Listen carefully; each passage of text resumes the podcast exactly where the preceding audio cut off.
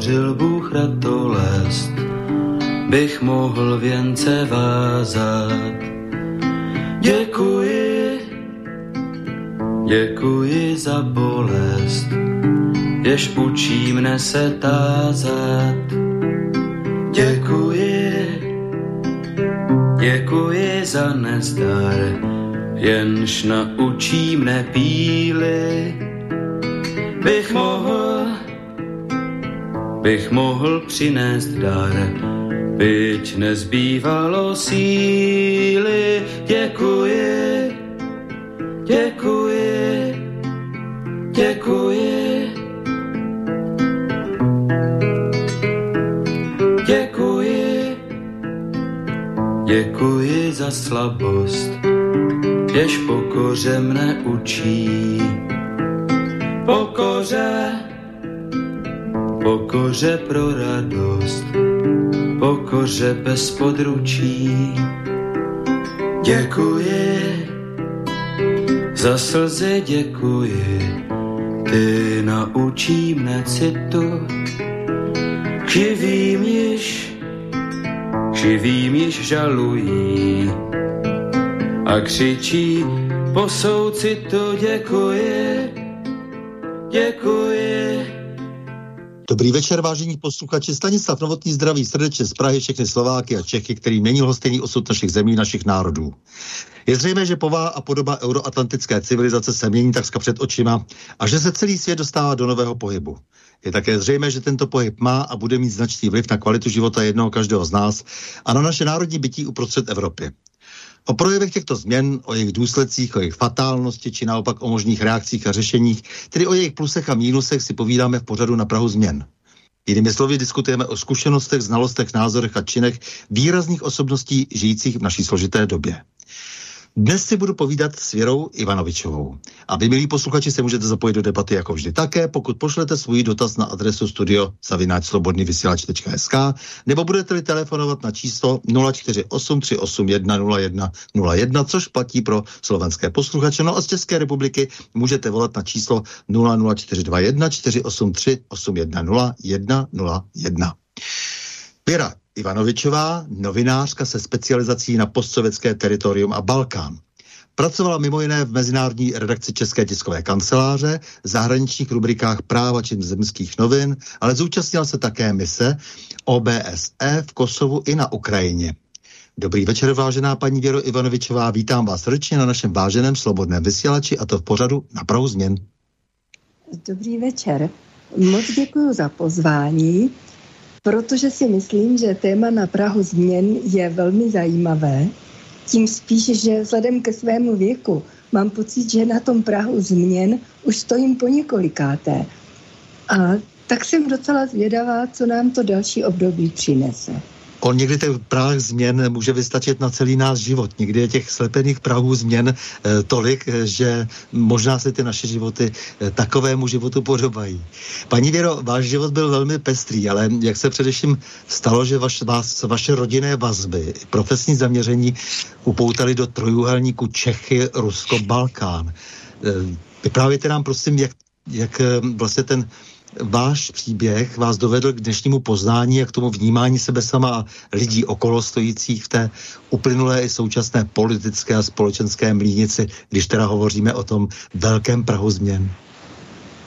No takže když začneme změnami, tak v podstatě moje existence taková ta už trošku konkrétnější se odvíjí a projevuje ve výsledcích druhé světové války protože moje maminka pocházela z Ruska, nedaleko Moskvy se narodila a v lednu 42. roku byla deportovaná do Německa na nucené práce.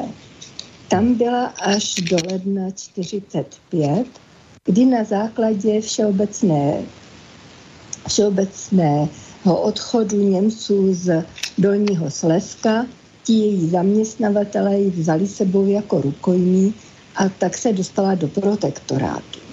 A to byly zaměstnavatelé, nebyla tam náhodou na otrocké práci v podstatě? Byla, byla na, ano, ano, protože to byli zaměstnavatelé, kteří opravdu ji zaměstnávali takovým způsobem, že nemuseli platit žádné, žádné platy lidem z Ruska, například z Ukrajiny a někdy i z Běloruska, ti dostávali platy, ale Rusové nedostávali vůbec žádné peníze. Museli nosit, tak jako židé nosili žlutou hvězdu, tak oni měli modro-bílé znamení os a jejich pohyb byl omezen. V podstatě neměli dovolený žádný kontakt s rodinami doma, takže ona se vlastně v 16 letech dostala do místa, které bylo několik tisíc kilometrů od jejího domova a nevěděla, co se děje s její maminkou, kterou zanechala na území, které bylo tehdy ještě okupované německou armádou. Takže to byla vaše maminka? To byla moje maminka. A tatínek byl také na nucených pracích v Německu, ale paradoxní je, že se nesešli v tom dolním Slesku, ale sešli se až po válce v jedné východočeské vesnici, kde se moji maminky ujali hodní lidé po té, co utekla z transportu do Sovětského svazu. A z transportu neutekla, protože by se nechtěla vrátit, už v něm byla evidovaná. Ale tam potkala souseda z jejich vesnice a on jí řekl, že její matka zemřela. A ona se tím pádem ocitla ve světě úplně sama, protože dům byl rozbombardován, maminka byla mrtvá, takže nechala všechny dokumenty v transportu a utekla a dobří lidé v těch východních Čechách se jí ujali a pomohli. A to utekla, protože se jí asi chtělo zůstat právě tady. Ona v té době měla v podstatě jediné známé lidi, byli ti lidé ve východních Čechách, k nímž měla, kteří jí pomohli vlastně utéct od těch Němců mm-hmm. a kteří jí poskytli ochranu. Mm-hmm. Dobře, a tak eh, tam našla teda svoji budoucí lásku? Pak našla právě tatínka a já už jsem říkala vám, nikoli ještě posluchačům, se snažím v posledních letech o tom napsat knihu.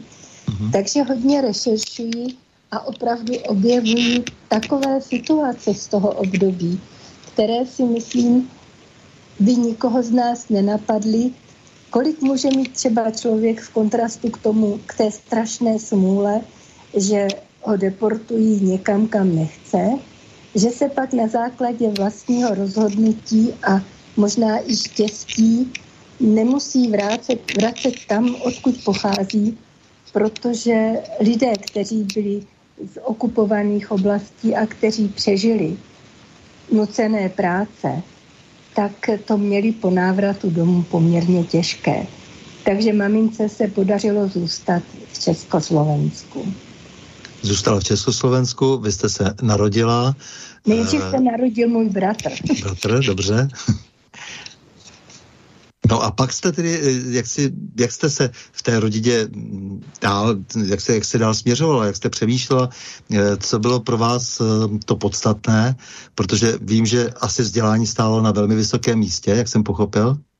Upřímně řečeno, jako ten svůj ruský původ jsem dlouhá léta nijak nechápala, protože my jsme doma mluvili zásadně česky. Uh-huh. Když už mluvíte o vzdělání, můj tatínek byl kovář, můj dědeček byl kovář, babič, maminka tedy byla obyčejná dělnice, ale přesto opravdu v našem životě vzdělání byla priorita. Takže my s bratrem jako děti opravdu vrstvy nikoli dobře finančně zajištěné a privilegované jsme vystudovali oba vysokou školu. Bratr je profesorem na jaderné fyzice a mně se nakonec podařilo vystudovat svůj vysněný obor zahraniční obchod. Mm-hmm. A vy jste chtěla teda dělat e, zahraniční obchod, anebo jste e, nakonec změnila svoje směřování a dala jste se na žurnalistiku? Zahraniční obchod jsem dělat nechtěla, ale tehdy v socialistickém Československu byla jediná cesta k tomu, jak se stát letuškou s vysokoškolským vzděláním, protože obojí jsem chtěla, bylo vystudovat zahraniční obchod. Mhm, chtěla jste cestovat? Chtěla jsem létat. Mě bavil parašutismus a, a pořád jsem sněla o tom, že budu létat. Takže jenomže nakonec jsem se seznámila se svým jugoslávským manželem a sny o tom, že budu letuškou, ty se vzdálily do nenávratna a zahraniční obchod musel počkat dalších 50 let, protože nejdříve jsem v zahraničním obchodě jako manželka cizího státního příslušníka pracovat nesměla, tak mě cesty osudu dovedly až k žurnalistice, která vlastně naplňovala většinu mého dalšího života a čistě ekonomickou, ale i politickou, ekonomické a politické analýzy jsem pak dělala až úplně na konci svého pracovního života. Takže ten okruh se nakonec uzavřel a nastalo i to propojení toho Ruska nebo Sovětského svazu, Československa, Jugoslávie a znalost těchto tří prostředí mi přinesla strašně hezkou profesní kariéru. A dneska už, když už je po ní, tak si myslím, že to dokážu ocenit a být za to vděčná. Jak jste se seznámila potom nakonec, eh, jak tedy s tím rodištěm původně maminky, to znamená eh, s prostředím ruským, sovětským a poté také s tím prostředím eh, srbským, balkánským, protože nepochybně jste tedy měli velmi silné vztahy a hm, chápu to tak, že právě to bylo příčinou toho, proč jste nemohla rozvíjet kariéru tak, jak jste chtěla. Pokud jde o sovětský svaz, tak tam ty kontakty tak časté nebyly. Vezměte si, že já jsem se narodila v roce 1950 a to jsem se ještě narodila v době, kdy jsme si mysleli, já jsem ještě nemohla myslet, ale maminka si myslela, že babička nežije. V roce 1952 dostala dopis od babičky, tedy živé mrtvé matky, která ji nechala nalézt prostřednictvím těch dokumentů, které maminka nechala v transportu. Jenomže, takže už to samo o sobě, když jsem se ptala psychologu, jak může na někoho toto působit, když mrtvý člověk vám vstoupí do života, na to, že když je to vaše matka, tak to musel být strašný otřes.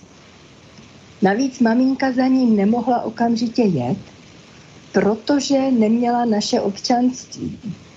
Na to mhm. občanství se čekalo strašně dlouho. Měla právě štěstí a doufám, že pokud tu knížku dopíšu a doufám, že ano, tak se čtenáři dozvědí, jak to bylo složité a kolik štěstí vlastně maminku to, na té její cestě k československému občanství potkávalo. Ale přesto se do toho Sovětského svazu mohla podívat až v roce 1957, kdy tedy svou maminku viděla poprvé po 15 letech. Takže pojďme dál. Vy jste vystudovala, dobře, kde jste pracovala, než jste se vlastně dostala do České tiskové kanceláře? Tak nejdříve jsem po absolvování vysoké školy, tím, že jsem nemohla dělat zahraniční obchod, zkoušela různá zaměstnání. Tam jsem nikdy asi nenašla přesně to, co by se mi líbilo, co by mě zaujalo. A navíc i to bylo období jako takových osobních problémů, kdy jsme se s manželem rozváděli.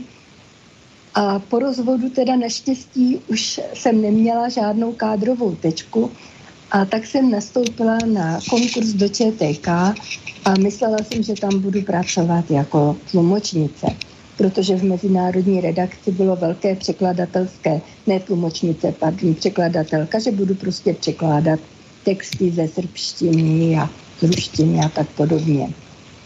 Ale tehdejší šéf-redaktor nějak usoudil, že asi bych to mohla zkusit i jako redaktorka, takže jsem se dostala na takzvaný spravodajský sál, poslali mě na školení několika měsíční a tak vlastně začala moje nejdelší profesionální kariéra a snad i nejhezčí. Protože... 78 až 91. Ano, ano. Mm-hmm. Tam jste pracovala v mezinárodní redakci, co to tehdy obnášelo? Protože my jsme si říkali, eh, když jsme se domlouvali na tom rozhovoru, eh, že by bylo dobře, abychom si popovídali o tom, co tehdy obnášela v, i v těch podmínkách třeba ideologických, co obnášela profesionalita novinářská. Co jste musel udělat pro to, aby jste si byli jistí, že nepouštíte ty takzvané fake news a, a že máte ty věci mm, dobře ozdrojované, jak se říká docela ošklivě, ale že tedy máte ověřeno, že je to opravdu pravda, to, co pouštíte do éteru? Neuvěřitelné bylo, že my jsme pracovali na takzvaném spravodajském sále. Tehdy jsme ještě začínali. Představte si 15 lidí a 15 bušících psacích strojů. Do toho rachocení všech možných dálnopisů, kterými k nám přicházely zprávy světových agentur. Sice se tehdy říkalo dočkej času jako četka tasu, ale k nám chodili všechny největší světové agentury. Byla, byl to Reuters, byla to AP, bylo to BBC, byly to, byla to Sinhova, všechny, všechny hlavní, bylo 35 zdrojových agentur, z nich jsme čerpali zpravodajství. Takže k nám přicházely informace naprosto nefiltrované a z toho se vybíralo to, co se bude zpracovávat. A vzhledem k tomu, že zpráva je něco úplně jiného než komentář, tak ty zprávy se musely zakládat na faktech, z nich, z nich jsme ta fakta čerpali. To, to byla jedna strana té tvorby, druhá strana pochopitelně, že podléhala i ideologickým kritériím té doby. To znamená, že se kritizovaly věci víc na západě, na východě určitě ne. Komentovalo se nikoli komentujícími projevy, ale výběrem zpráv, jejich řázením. Určitě nechci tvrdit, že to bylo zcela objektivní zpravodajství. Ale myslím si, že rozhodně nikdo by nemohl říci, že se objevovaly v spravodajském servisu ČTK absolutní lži. Uh-huh. Například jistě, že když se stal Černobyl, tak jsme nezveřejnili zprávy Reuters, počkalo se, až to přijde oficiálně z TASu. Ale pokud šlo o profesionální spravodajství, profesionální kvalitu, to znamená překlad textu z čeština, ověření, ověření nejenom těch zdrojů, protože ty byly originální, ty nemohly přijít od jinut než z té dané agentury. Tam se nemohlo pochybovat o jejich pravosti. Pardon. Ale ověřovat jsme museli i třeba věci, které byly odborně nějakým způsobem zapotřebí podložit fundovanými informacemi. A v ČTK byl tehdy neuvěřitelně rozsáhlý archív. Jenom jestli teď můžu trošku jenom jako malinkou poznámku. Dá se mi, že dám šustěji trošku papíry nějaké, ale... Ne, to jsem ne, já ne, kašlala. Omlouvám. Ne, ne, před, předtím, předtím se mi zdálo, že tam šustili ty papíry. Ne. Eh, ne, ne, ne, tak dobrý. On ten mikrofon je velmi citlivý. Ne, ne, ne, nemám tu žádné papíry po ruce. Tam je poker kdybych náhodou na něco zapomněla. Ně, něco tam trošku cvakalo, no. Ne, kašlala jsem, omlouvám se. No, takže jenom chci říct, že skutečně v ČTK nás naučili absol- snažit se poznávat i historické souvislosti, prověřovat historická fakta, mm-hmm. prověřovat i citáty knižní. A vlastně teďka o strašně moc předběhnu. Vlastně dělat i takovou věcnou korekturu, protože to se už vůbec nedělá nikde dnes? Já zrovna nedávno jsem o tom mluvila s jednou kolegyní, že jako oficiální cenzura ta v podstatě neexistovala. Byla autocenzura, protože člověk dost rychle poznal to, co jde do takzvaného bílého zpravodajství, protože Četka tehdy dělala naše zahraniční redakce, nebudu hovořit o vnitřní, o vnitřní zpravodajství, s tím zkušenosti nemám. Ale ze zahraničí informace byly, které šly do servisu sdělovacích prostředků, které se vysílaly v rozhlase, v televizi a publikovaly se v novinách. Kromě toho jsme měli takzvané informační biltény, modré zpravodajství. A ty šly jako podkladové materiály taktéž médiím, podnikům aby prostě třeba, to se týkalo dost často i ekonomiky, byl, byl to šir, širší background a ten nepodléhal absolutně žádnému ideologickému výběru. Tam byla fakta. Mm-hmm. A nebylo to třeba tak, že vlastně vy jste spíše ty informace pustili, ale potom už bylo na těch jednotlivých médiích, eh, na těch eh, novinářích eh, potom, aby se sami udělali cenzuru, autocenzuru nebo případně šéfovskou cenzuru? To první zpravodajství to bylo úplně volné a záviselo na té, které redakci, co si z toho vybere. Mm-hmm. A stejně tak to druhé, jenomže v případě toho zpravodajství informačního, toho backgroundového, bylo to k volnému použití, ale už záleželo na odvaze nebo zaměření zpravodajskému toho, kterého média, zda tyto informace použije, ovšem bez citování ČTK. Mm-hmm. A takže máte takový pocit, že kdybyste trošku měla srovnávat, tak alespoň teda, protože samozřejmě eh, všichni víme, že, ta, že ten ideologický mrak nad tím, nad čím e, ležel a že ta cenzura tady tady byla, ať už provedena jakkoliv, ať už to bylo součástí vlastně, nebo tou součástí toho systému byla třeba autocenzura, že každý pro jistotu eh, si dával dopředu pozor, jak říkáte přesně, počkal, až teda ten TAS třeba, když ta informace se týkala Sovětského svazu a řekne, ano, opravdu teda ten Černobyl byl, eh, tam se něco stalo, jako je to závažné, eh, tak jde o to, když to ale srovnáte a tohle třeba odmyslíte, jak to vypadá s profesionalitou těch dnešních redakcí, protože jste nějaké poznala a teď můžete ještě už dlouho po té, co už nepracujete eh, v denicích, tak můžete srovnávat ještě pořád. No tak to je opravdu otázka, kterou myslím si, že je velmi snadné na ní, na kterou je velmi snadné odpovědět a na druhou stranu bych byla strašně nerada, kdyby si to někdo vykládal špatně, jakože mluvím se zaujetím pro to, co bylo a že se mi nelíbí to, co je. Ale myslím si, že my všichni novináři, zejména ti, kteří jsme pracovali v Četce, spousta z nás pracovalo jako zahraniční zpravodajové a nejenom jako já, třeba v Rusku a na Balkáně, v Bulharsku, ale pracovali na západě. To znamená, ti lidé byli zvyklí zacházet s normálními médií, s normálním spektrem, politickým spektrem médií, které šlo od leva až doprava. Byli zvyklí rozlišovat charakter zprávy, komentáře, analýzy. Takže pro hodně z nás byla změna, která nastala v 89. roce, jenom v tom, že jsme mohli psát, co jsme chtěli. Já jsem strašně vděčná za 90. léta, za novinařinu 90.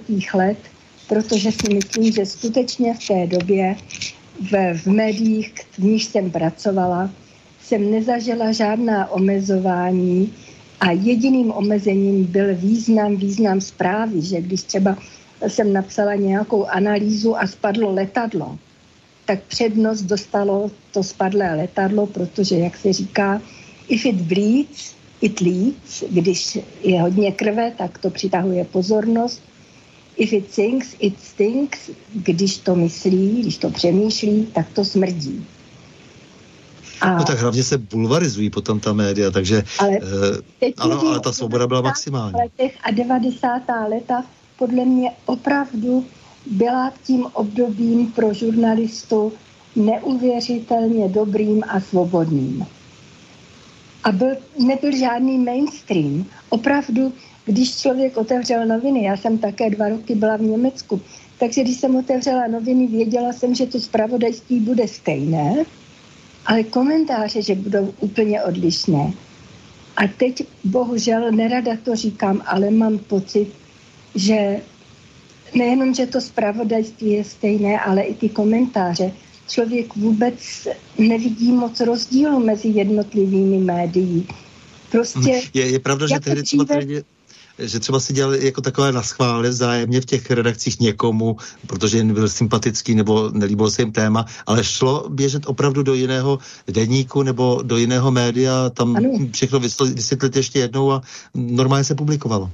Ano, ano, já jako opravdu, když jsem pracovala v právu, tak jsem necítila absolutně žádné omezení toho, co se bude publikovat. Byla moje odpovědnost, abych opravdu sledovala, co se děje v té které oblasti, protože jako specialista nebo teritorialista jsem musela každý den ráno navrhnout, co ten den budu nabízet do novin.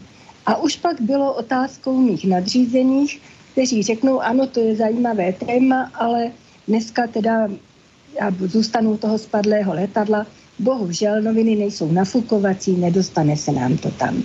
Ale že by mi někdo někdy řekl, ježiš, tak tohle, co, kdo ví, co nám na to něco řeknou. Ne, nezažila jsem to.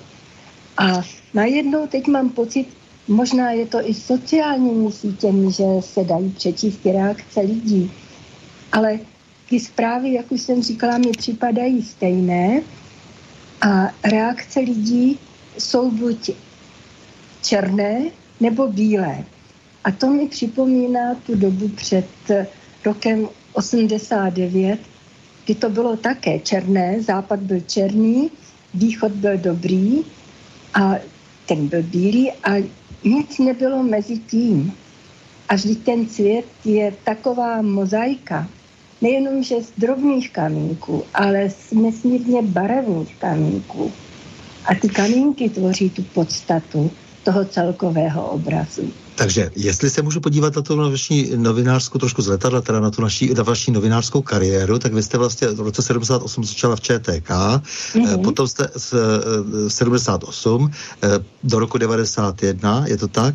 Ano. Pak jste pak jste 92, 93 jste byla krátce, jenom to, tam jste měla nějakou takovou cézuru v Berlíně a potom ano. jste teda pracovala v právu 94 ano. až 99 v zahraniční ano. rubrice, takže jste pořád zůstala u toho zahraničního zpravodajství a potom ještě v zemských novinách do roku 2000, takže dá se říct si, až do roku 2000 jste měla vlastně přímou zkušenost s novinařinou, pak se trošku ta vaše kariéra e, proměnila e, v některých základních akcentech, se dá říct. Ano, i když s novinařinou to mělo neustále spojitost, protože jsem pracovala jako vedoucí tiskového oddělení a tisková mluvčí jedné z pěti oblastních poboček OBSE, Organizace pro bezpečnost a spolupráci v Evropě, která napomáhala mimo jiné budovat po válce v Kosovu nezávislá média. Takže... Víte co, já bych teď se vrátil zpátky, protože ten váš život je velmi zajímavý, jak říkáte, vždycky nějakým způsobem eh, spojen vlastně s tou novinařinou, ale úplně intenzivně eh, v těchto letech, tedy do toho roku 2000. A to, co vás vlastně, eh, nebo vy jste respektive z té četky byla poslaná do Sovětského svazu, kdysi ale v době úplně nejzajímavější, to znamená v době, jak oni říkají Pierremen, to znamená v té době perestrojky, v té době klíčové pro to, co se potom dělo dále. A proto by bylo dobré možná teď se vrátit zpátky a že byste nám trošku ilustrovala svoje zkušenosti na tom, co jste zažila, když vás Četka poslala do Sovětského svazu a potom bychom se postupně dostali k těm dalším e, událostem, dalším zážitkům, protože ta komparace je nesmírně zajímavá. Fajn. Ten, jak už jsem mluvila o štěstí mé maminky, tak eh, já trošku dávám stranou tatínka, který byl fantastický člověk, ale žil tak nějak, řekla bych, normální svůj klidný život. Pokud někdo říká normální, že kovář, kováře zajímá literatura, klasická hudba, umění, tak to byl prostě normální kovářský, klidný, krásný život a sportovní. Tatínek byl Sokol, zakladatel Sokola a hasič. Takže ale o něm nemluvím, protože to je tak, tak nějak přirozený vývoj. A to štěstí, které provázelo maminku v tom, že přežila, se u mě projevovalo v tom, že jsem v mých zaměstnáních vždycky připadla na nějaké výjimečné historické období pro tu zemi, kde jsem momentálně byla. A poprvé to vlastně přišlo v tom Sovětském svazu v 85. roce, kde jsem byla od ledna No a najednou na jaře nastoupil Gorbačov. Zemřel Černěnko a přišel Gorbačov. A do té doby my jsme chodili každý týden snad na tiskové konference na ministerstvo zahraničních věcí sovětské A ty tiskové konference byly víceméně jen takové formální. To znamená asi jako ten TAS, že nám sdělili tu zprávu, otázek bylo málo a tak nějak víceméně předpokládatelné otázky předpokládatelné, i odpovědi. Stejně tak, jako byly předpokládatelné odpovědi. A tak nějak vždycky jsme se vrátili, rychle jsme to zpracovali, snažili jsme se kvalitně. Práce bylo neustále hodně. Ještě v tom roce já jsem měla strašně moc práce s tím, že bylo 40. výročí osvobození nebo konce druhé světové války. A já jsem kromě každý den jsem musela sledovat všechny tiskové materiály, které se týkaly tohoto výročí.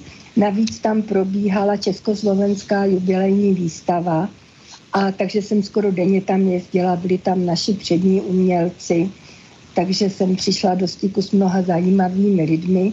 Takže opravdu o práci, když říkám, že to bylo více-méně tak eh, nikoli, nikoli dynamické, tak přesto té práce bylo hodně a byla zajímavá. Jenomže pak nastala bomba.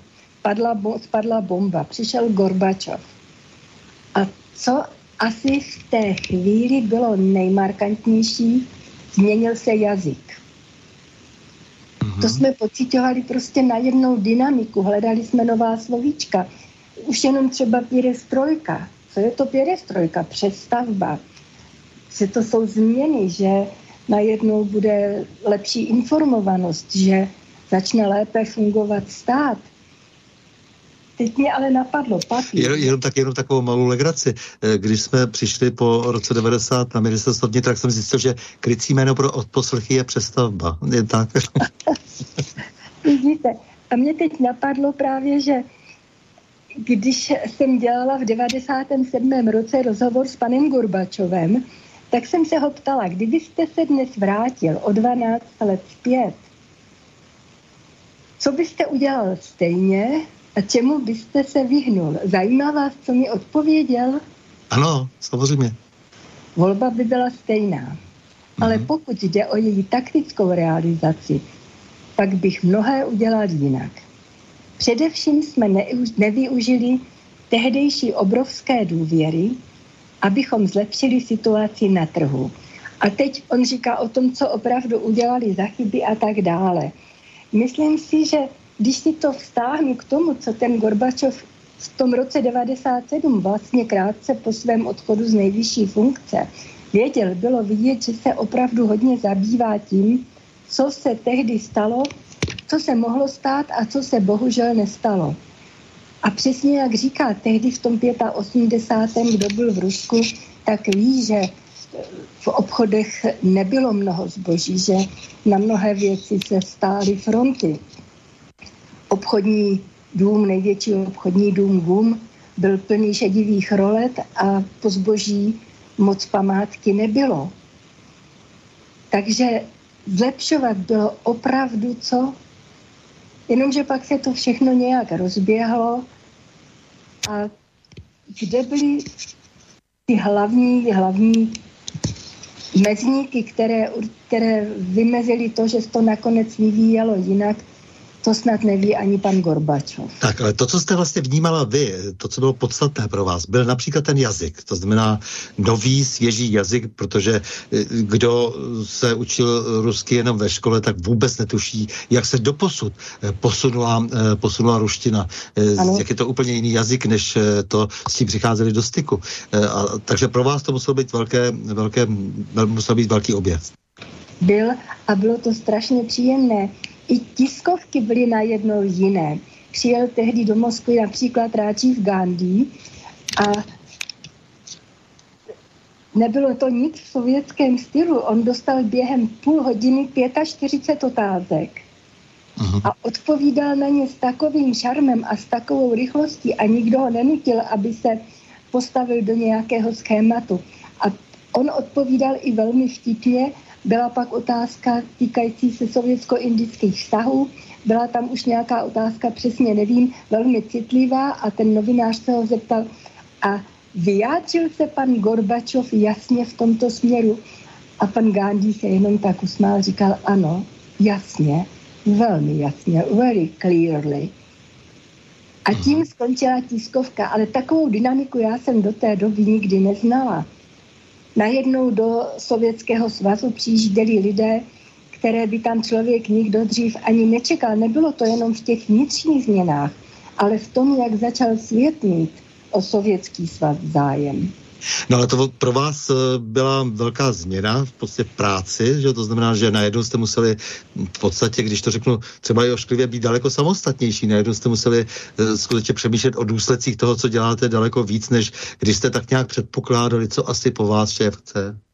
Ne, já bohužel tehdy ještě pořád přetrvával ten starý styl, že třeba jako zahraniční zpravodajka jsem neměla moc kontaktů s místními lidmi to ještě, to by byla příliš asi velká změna. Tam ta, to je právě to možná, o čem mluvil i Gorbačov. Ta změna se odehrávala v tom hodním patře politiky, ale dolů to neproniklo. Že ti lidé si ještě ani neuvědomili vlastně, co se děje. Ono to také začalo tím, že zavedl suchý zákon, čím si hodně lidí proti sobě popudil.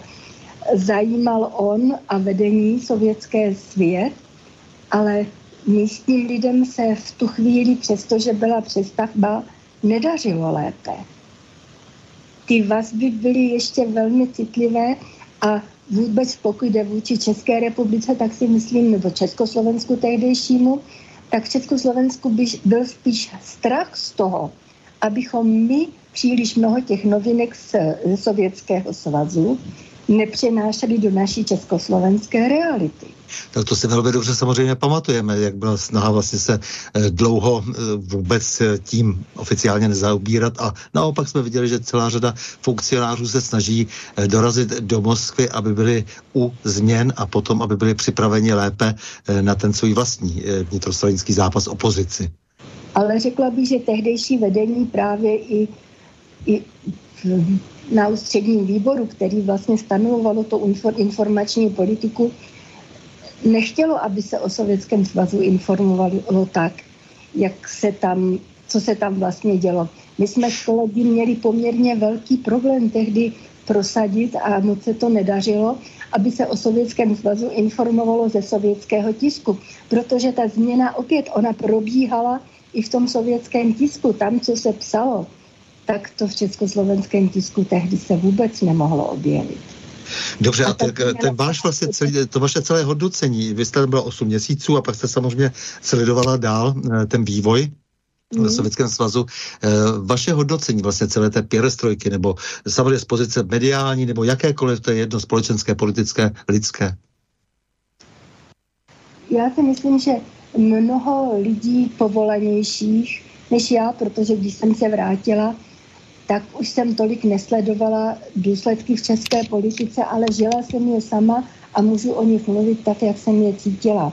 Všichni jsme tehdy čekali, že Gorbačov, když přijde na návštěvu do Československa, se vyjádří jasněji, stejně tak, jako to řekl v Německu, že řekl Honekrovi, kdo pozdě chodí, pozdě přišel pozdě nebo něco v tom smyslu, zkrátka dobře, že už není čas na nápravu a Honekl pak odešel, ale u nás se Gorbačov nevyjádřil tak jasně v tom smyslu, že by uvítal, aby Československo zavedlo radikálnější přestavbu. Ono se o ní sice pořád mluvilo, myslí nově, myslí tvůrče, ale, ale takové, myslím si, že to prostě do toho 89. roku až je, vlastně budu mluvit do roku 88, než jsem odjela do Bulharska, takže to pokračovalo více-méně. Ne úplně ve stejných eh, kolejích, ale ta změna oproti Sovětskému svazu u nás byla daleko, daleko méně výraznější. No vidíte, a přesto dnes víme z archivních materiálů, že se připravovala už od roku 85 a v tom roce 88 dokonce došlo k zásadním zákulisním změnám, to znamená, už se eh, rozhodovalo o nových akciovkách, na které ještě nebyl ani zákon a tak dále, takže celá řada těch věcí už eh, se předjímala, akorát, že se to netýkalo toho nejužšího stranického vedení. Eh, takže přece jenom tady ty interakce byly značné mezi eh, východem a západem a samozřejmě mezi Moskvou a celou řadou lidí v Praze. No tak k těmto informacím my jako novináři zabývající se zahraničím jsme pochopitelně přístup ani neměli.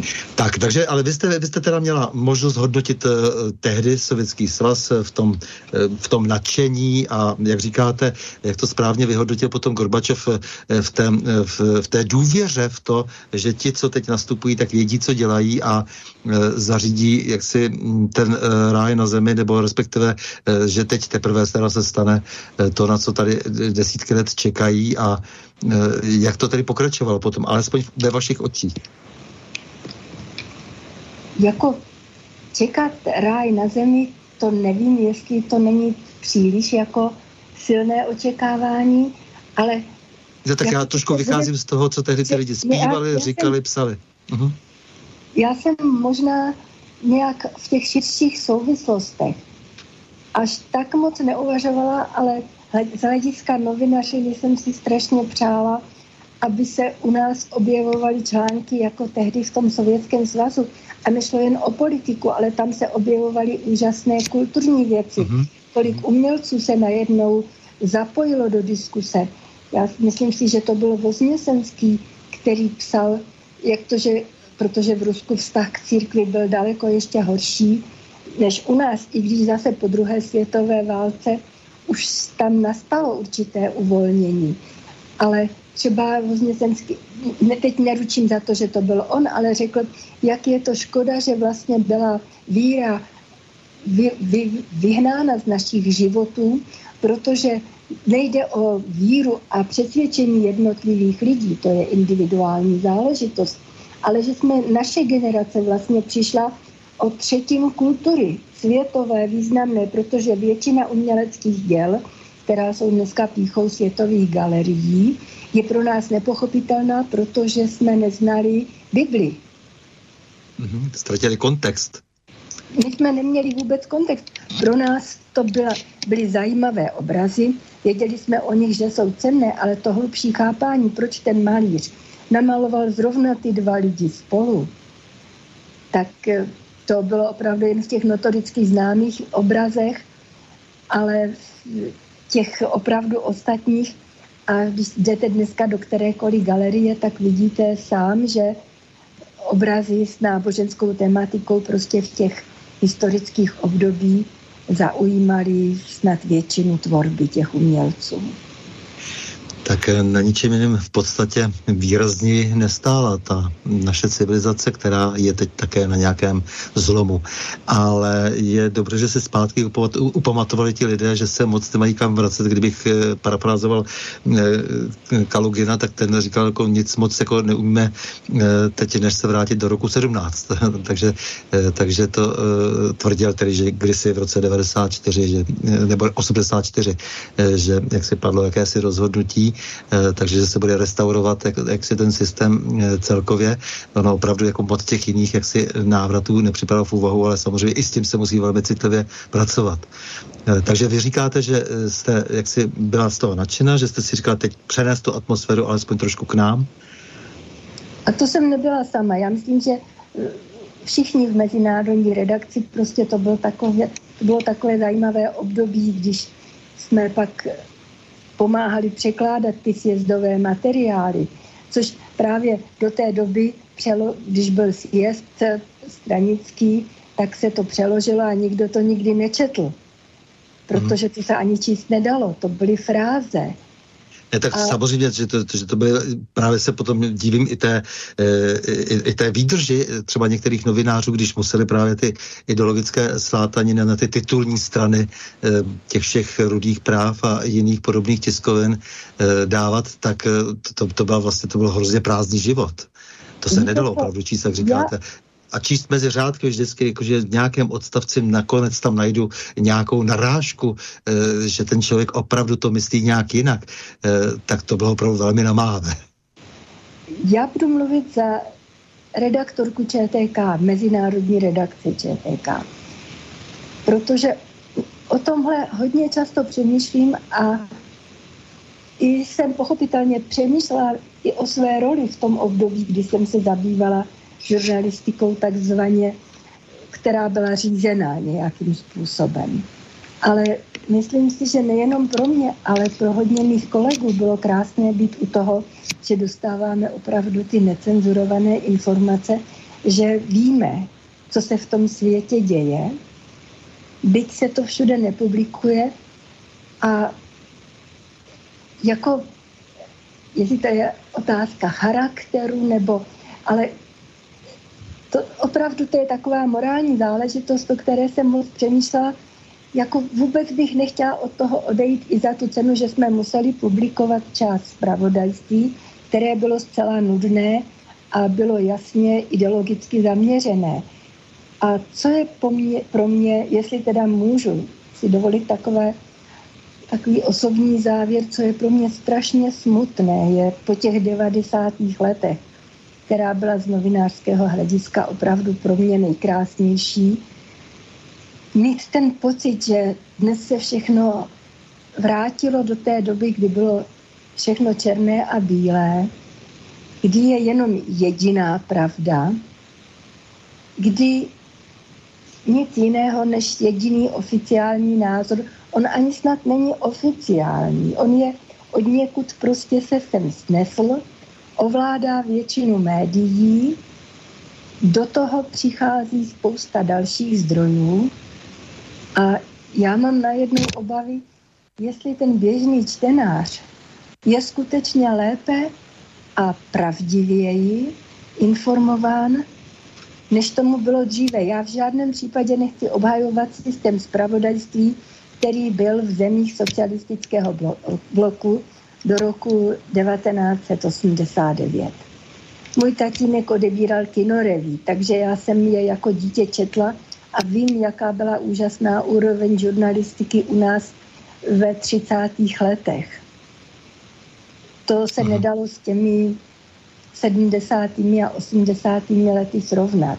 A s dneškem já, také ne? Já mám právě strach, že dneska, mm-hmm. dneska někam se ztratila, ztratila analytika. Ale tak ono to bylo trošku, samozřejmě trošku i tím, že opravdu jiná možnost i třeba než pro spisovatele, básníky, nebyla než se vyjádřit v těch e, psaných médiích tehdy, takže samozřejmě tam psali naprosté špičky. E, dnes ta obrovská šíře médií, ten obrovský volný prostor, do kterého vlastně ale nemá kdo psát a kdo do něho jak si něco zásadního sdělit, protože je toho prostoru až příliš, tak to je také ten problém. Přesně. A pokud člověk už nedělá profesionálně žurnalistiku a nesedí těch 8 hodin denně u počítače, nestuduje, hlavně profesionální novináři by měli mít placené analytické servery opravdu prověřených eh, zdrojů. To existuje. Economist Intelligence Unit a spousta dalších takových serverů, které skutečně poskytují analýzy, široké spektrum analýz, jsou placené, ale ta média si to mohou dovolit, soukromník pochopitelně ne, ale to neznamená, že v tom našem světě neexistují seriózní analýzy. Já jsem ve svém předposledním zaměstnání jsem jezdila každé čtyři měsíce do Paříže na zasedání OECD a vycházeli jsme, vycházeli jsme ze serverů, které skutečně byly absolutně apolitické, vycházely z tvrdých faktů. Tak já se teď vrátím zase ještě jednou zpátky, už jakoby naposledy, to znamená, můžete srovnávat s tím obdobím eh, těch 80. let, kdy jste tedy načerpala nějaké informace v době velkých změn, které se u nás ještě moc neprojevily a pak, když se tedy začaly projevovat, tak jste zase už u toho byla tady doma. To znamená, došlo pak k nějakému převratu. E, v roce 89 oficiálně se e, odstartovaly nějaké nové procesy. Vy jste potom tady byla v těch 90. letech, kde si naopak pochvalujete e, tu svobodu, mediální svobodu žurnalistickou a samozřejmě vždycky v nějakém tom období, kdy jako to vypadá velmi dobře, často už se připravuje nějaké další období, ale eh, člověk se těch věcí okamžitě asi také nevšimne. Dneska máme možnost přece jenom ta dlouhá období pozorovat s určitým nadhledem, s odstupem. Jak vždycky říkají historici, že potřebují minimálně 20 let. Já si někdy myslím, že je zapotřebí někdy ještě, ještě daleko více, aby přece jenom ten pohled eh, byl méně, byl více odemocionalizován. Takže to jsou, to jsou nějaká období, která znáte velmi velmi dobře, můžete tady komparovat. No a vy jste ještě navíc k tomu všemu potom ještě udělala uh, velkou zkušenost a to, že jste tedy hm, z té klasické novinařiny samozřejmě zůstala v oboru, jak říkáte, ale pod Organizací pro bezpečnost a spolupráci v Evropě, OBSE, jste v roce 1 až 2 sloužila v misi OBSE v Kosovu, kde jste zároveň dělala i tiskovou mluvčí dokonce v tiskovém oddělení.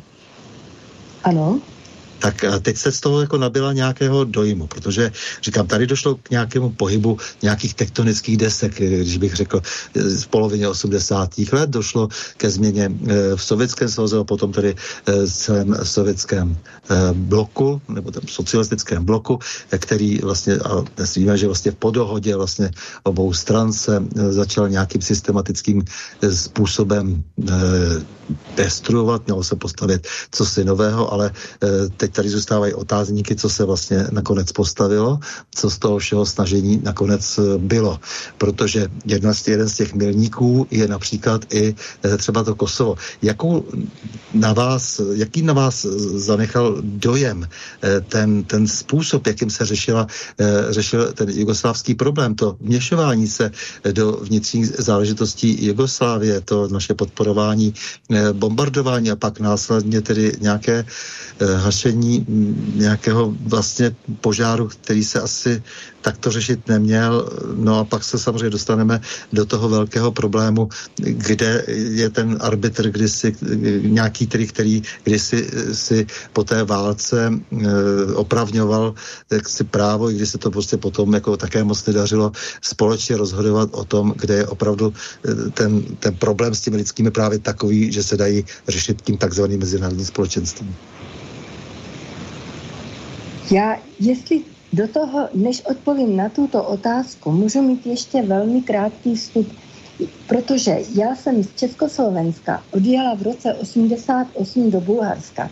Odjela jsem z Československé socialistické republiky.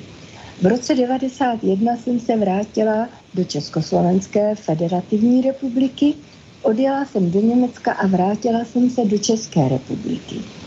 A mně uteklo 6 let vnitřního vývoje. Za to jsem velmi dobře mohla sledovat jako novinářka a to zřejmě tehdy probíhalo i v Česku, že novináři měli přístup k nejvyšším představitelům země a panovala ta optimistická nálada, že teď se ovšem mluví více-méně otevřeně. Takže jsem sledovala vývoj v Bulharsku. A pak jsem sledovala vývoj v Německu a v Německu tam jsem zažila něco zase úplně z jiné strany, že tam skutečně přesně rozlišovali zpravodajství a komentář, analýza, poznámka a podobně. V neděli v Německu v televizi na CDF, myslím, že to bylo, bylo byl takzvaný preseklub, jako my máme u nás OVM, tak tam se ale sešli, nebyl jeden novinář, který tam tepe do politiku, ale tam se sešli novináři a všichni probírali ze svého hlediska jeden politický fakt. A to si myslím, že na tom bylo nesmírně cenné, protože to byla tak neuvěřitelně kulturní diskuse. Jestli, jestli můžu jenom uh, malinkou vsuvku, když jsme se bavili kdysi o radách pro rozhlasové a televizní vysílání, těch malých radách a tak dále, tak jsme se eh, bavili i o tom stylu vlastně německé práce a vlastně v těch německých televizích zejména uh, jsem zjistil, že to bylo tak, že zvali zejména odborníky ano. a politi- politici si museli velmi zasloužit, aby v té a televizi přesně, bylo. Oni šli tam, to byl, to byl ten hlídací pes. To byla média, která šla společně buď proti politikovi, nebo proti tomu jevu, proti korupci, proti selhání něčeho. A já jsem se pak vrátila do té naší České republiky a zjistila jsem, že novináři jdou proti sobě. A to byl proti, pro mě opravdu dost velký šok. Ale vraťme se k Jugoslávii. To, že se Jugoslávie, že tam budou strašně velké problémy, se dalo očekávat v podstatě od chvíle, kdy zemřel Josip Broz Tito. Protože já jsem, jak už jsem řekla, měla jsem jugoslávského manžela a tím pádem jsem i z ČTK měla přístup, chodili mi ne, NIN, což byly To byl něco jako jugoslávský špígl, velmi otevřené nový časopis, i každý týden a velmi podrobně to rozebíralo jak domácí, tak zahraničně politické problémy. Tehdy nebyl internet a tak, takže jsem denně dostávala i jugoslávské noviny troje. Takže jsem neustále sledovala i analyzovala ty tyto projevy, to, co dělal, pak jeho umírání, jeho odkaz vůbec tomu národu. O něm už možná i sám tušil, že to není jeden národ jugoslávský, ale že to je ta mozaika těch několika národů s jejich svébytnou historií, která se nějakým způsobem díky jeho úsilí tehdy spojila. A když si vezmete tu situaci, v níž byla Jugoslávie od 60. let do svého rozpadu, nebo do několika let před rozpadem, to bylo sen nás lidí z východního bloku. Víceméně, byť to byla země socialistická, protože to byla socialistická federativní republika, tak tam panovalo, byla zaprvé s jugoslávským pasem se dalo jet kamkoliv do světa. Bylo tam soukromé podnikání, média, opravdu velmi otevřená a ti novináři měli opravdu poměrně vysokou kvalitu.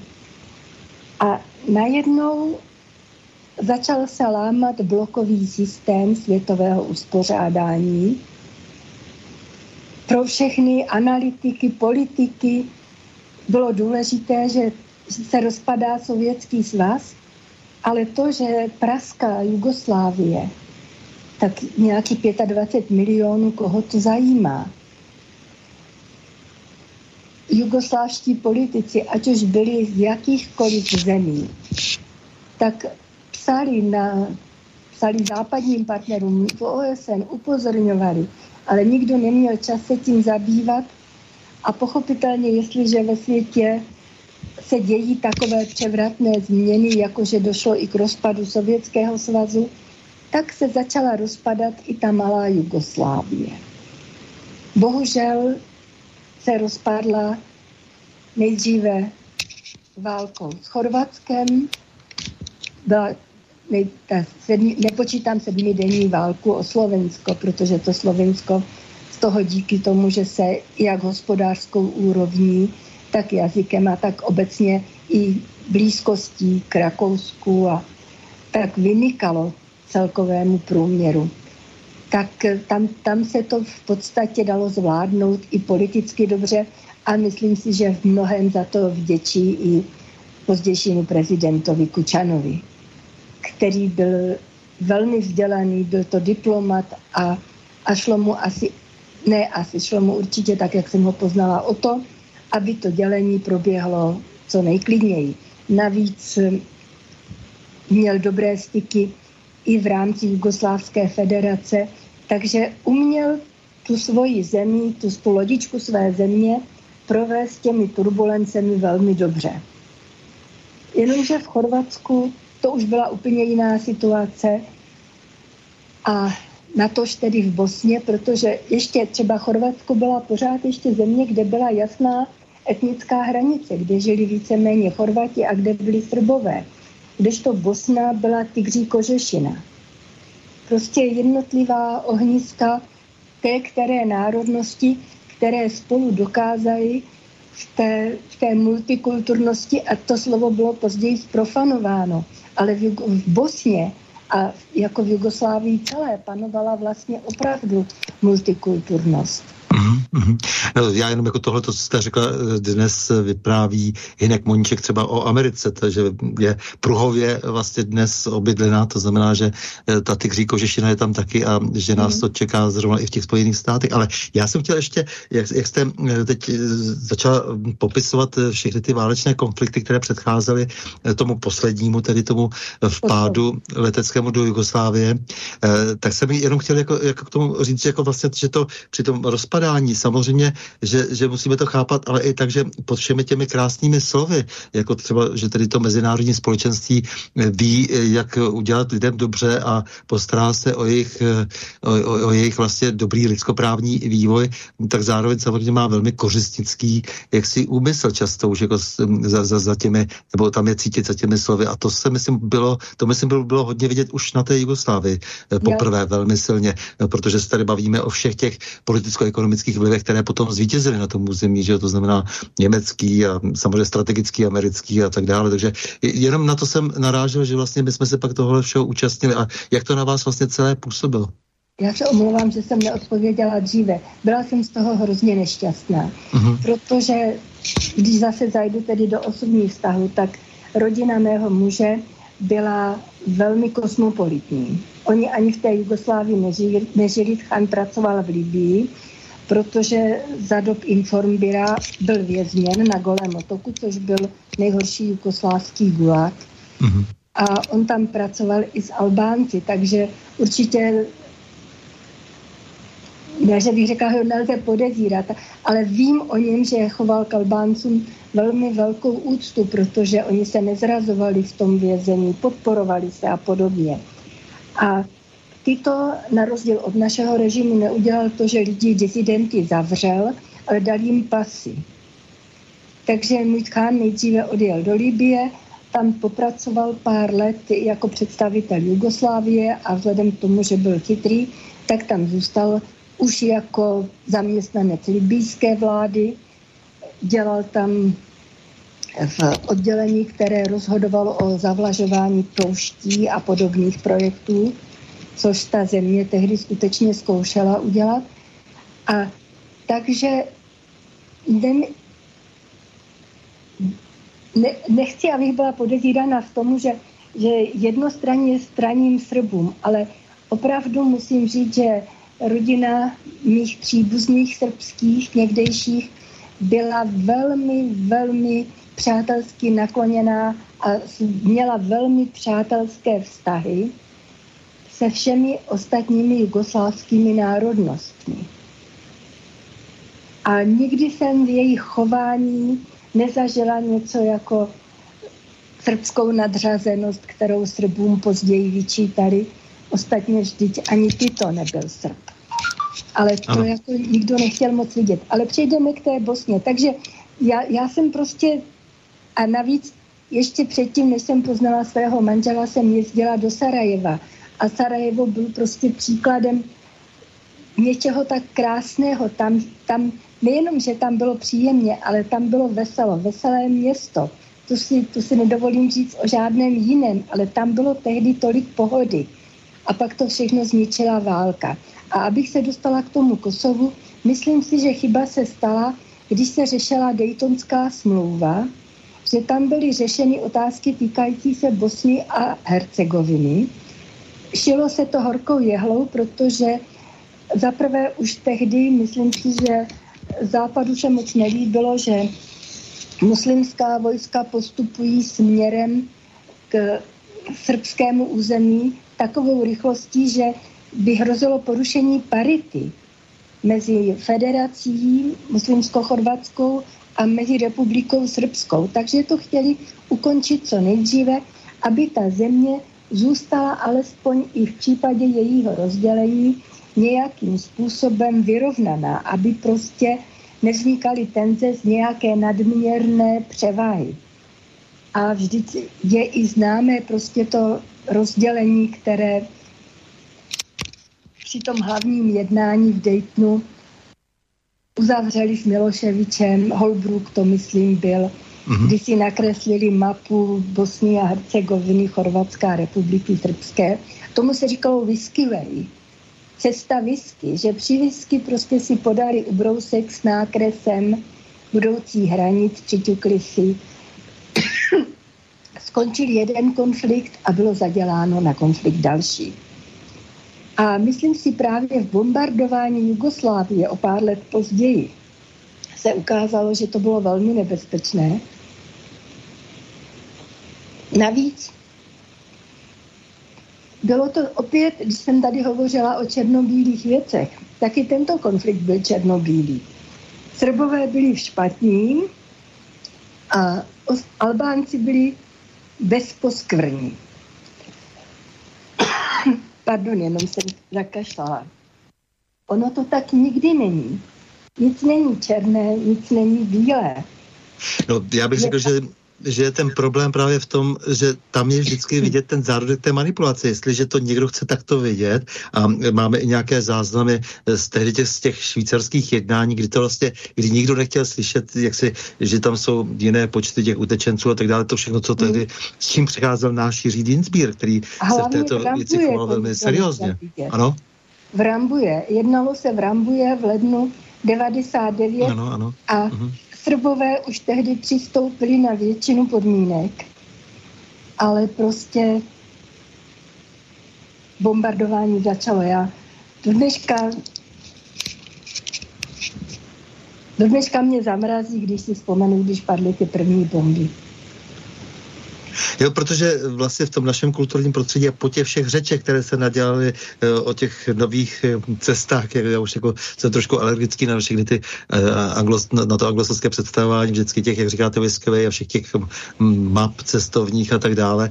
Jo, je to taková spatra, spatra zviděná situace. Já si pamatuju, jak tady jeden takový buditel, děkan nějaké fakulty teologické z Kalifornie, pořád říkal, no zavedeme tam demokracii a bude jsem se snažil velmi obtížně mu vysvětlovat, jak je to strašně složitý historicky, etnograficky a tak dále. Ne, to se zavede demokracie a bude to.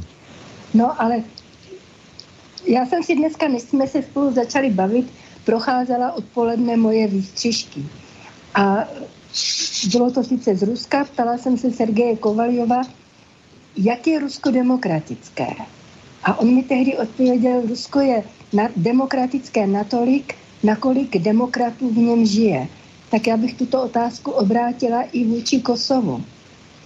A myslím si, když se vracíme třeba, nebo když se posuneme do dnešní doby a když vidíme, jak problematická jsou jednání o vstupu zemí západního Balkánu do Evropské unie, tak ono právě ty problémy vznikly zrovna v době války jak v Bosně, tak zejména o Kosovo, protože Srbové byli v podstatě exkomunikováni ze, z takzvaného společenství slušných národů. My jsme se o tom později bavili i s mým bývalým manželem, který od roku 78, to je od té doby, kdy já jsem začala v Čece, tak on žije ve Švédsku.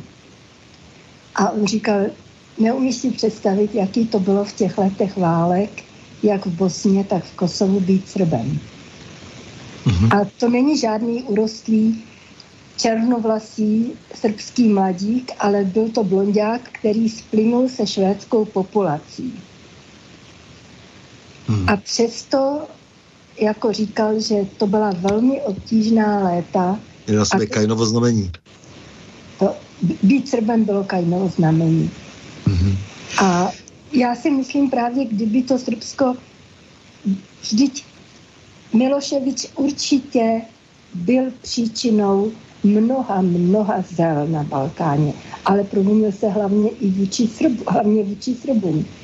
Ale jako oč lepší, já nechci, nechci se nikoho dotknout, ale oč lepší byl Begovič a Tudžman.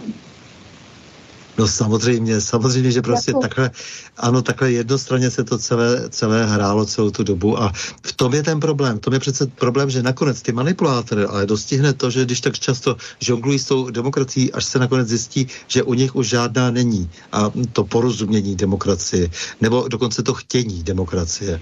To je ten problém, který asi řešíme teď v téhle době, jak se tak všechno přelívá z jedné strany na druhou, že ti, kdo eh, byli těmi hlasateli, tak hm, se pronevěřili zcela eh, tomu, co hlásali a hm, pijí při tom svém kázání víno. Hmm. Bohužel, to si myslím, že... Mhm. A... To si myslím, že je problém.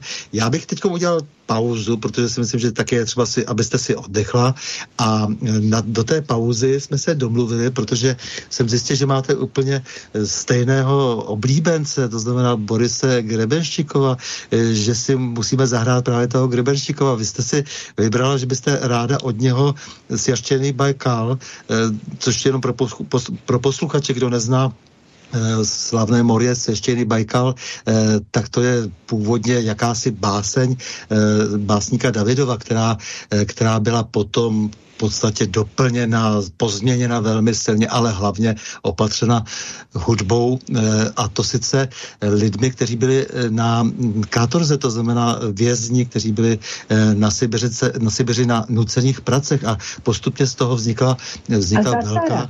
To bylo Zatara ještě. Ano, ano, to bylo samozřejmě, to bylo v první polovině 19. století a to je, eh, je to velká, velká věc, velká eh, lidová vlastně dá se říct hymna, kterou, kterou zpívali a která se zpívá ve všech, ve všech, za všech režimů, ve všech obdobích. No a naspívali krásně i velký ruský současný básník, básník změn a velký muzikant, velký velký pěvec eh, Boris Grebenščikov a tak si ji pustíme teď.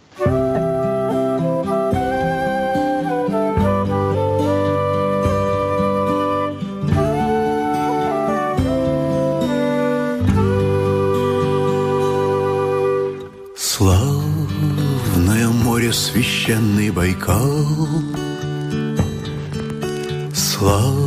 Славный корабль, амулевая бог, речка.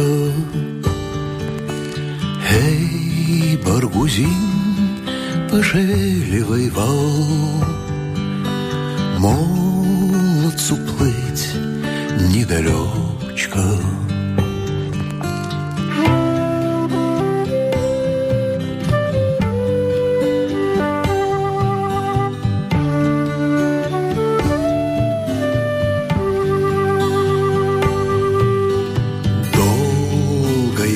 тяжкие цепи носил. Долго скитался в горах окатуя.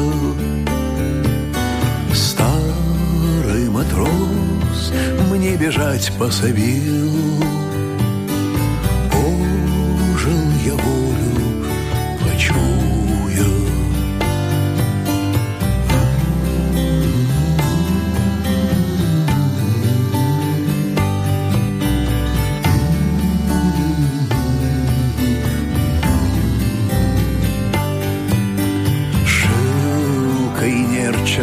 Страшный теперь. Горная стража меня не догнала. В тундре не съел ослепительный зверь. Пуля и та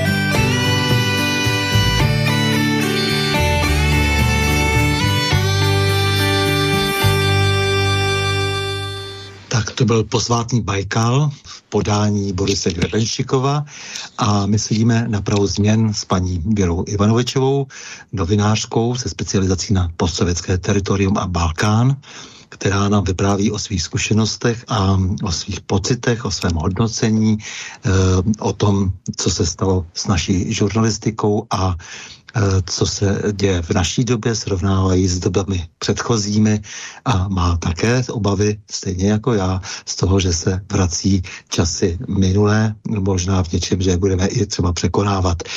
Tak eh, teď jsme skončili u té Jugoslávie a u toho vaš, u té vaší mise, kterou jste plnila v OBSE, eh, co to všechno obnášelo, ta, ta mise, že jste tedy vlastně měla tam eh, tak trošku asi mluvit i do toho, jak budou vypadat svobodná média? Ano, ano. My jsme zaprvé teda šlo i o technickou stránku udělování licencí novým médiím, ale hlavní bylo dohlížet na to, aby ta média se snažila skutečně být co možná profesionální a zejména, aby nešířila nenávist a válečnické řeči. Takže tím pádem měli jsme několik monitorů, kteří byli opravdu velmi fundovaní. Většina z nich byla velmi fundovaná, kteří prostě zachycovali informace hlavních médií v té oblasti.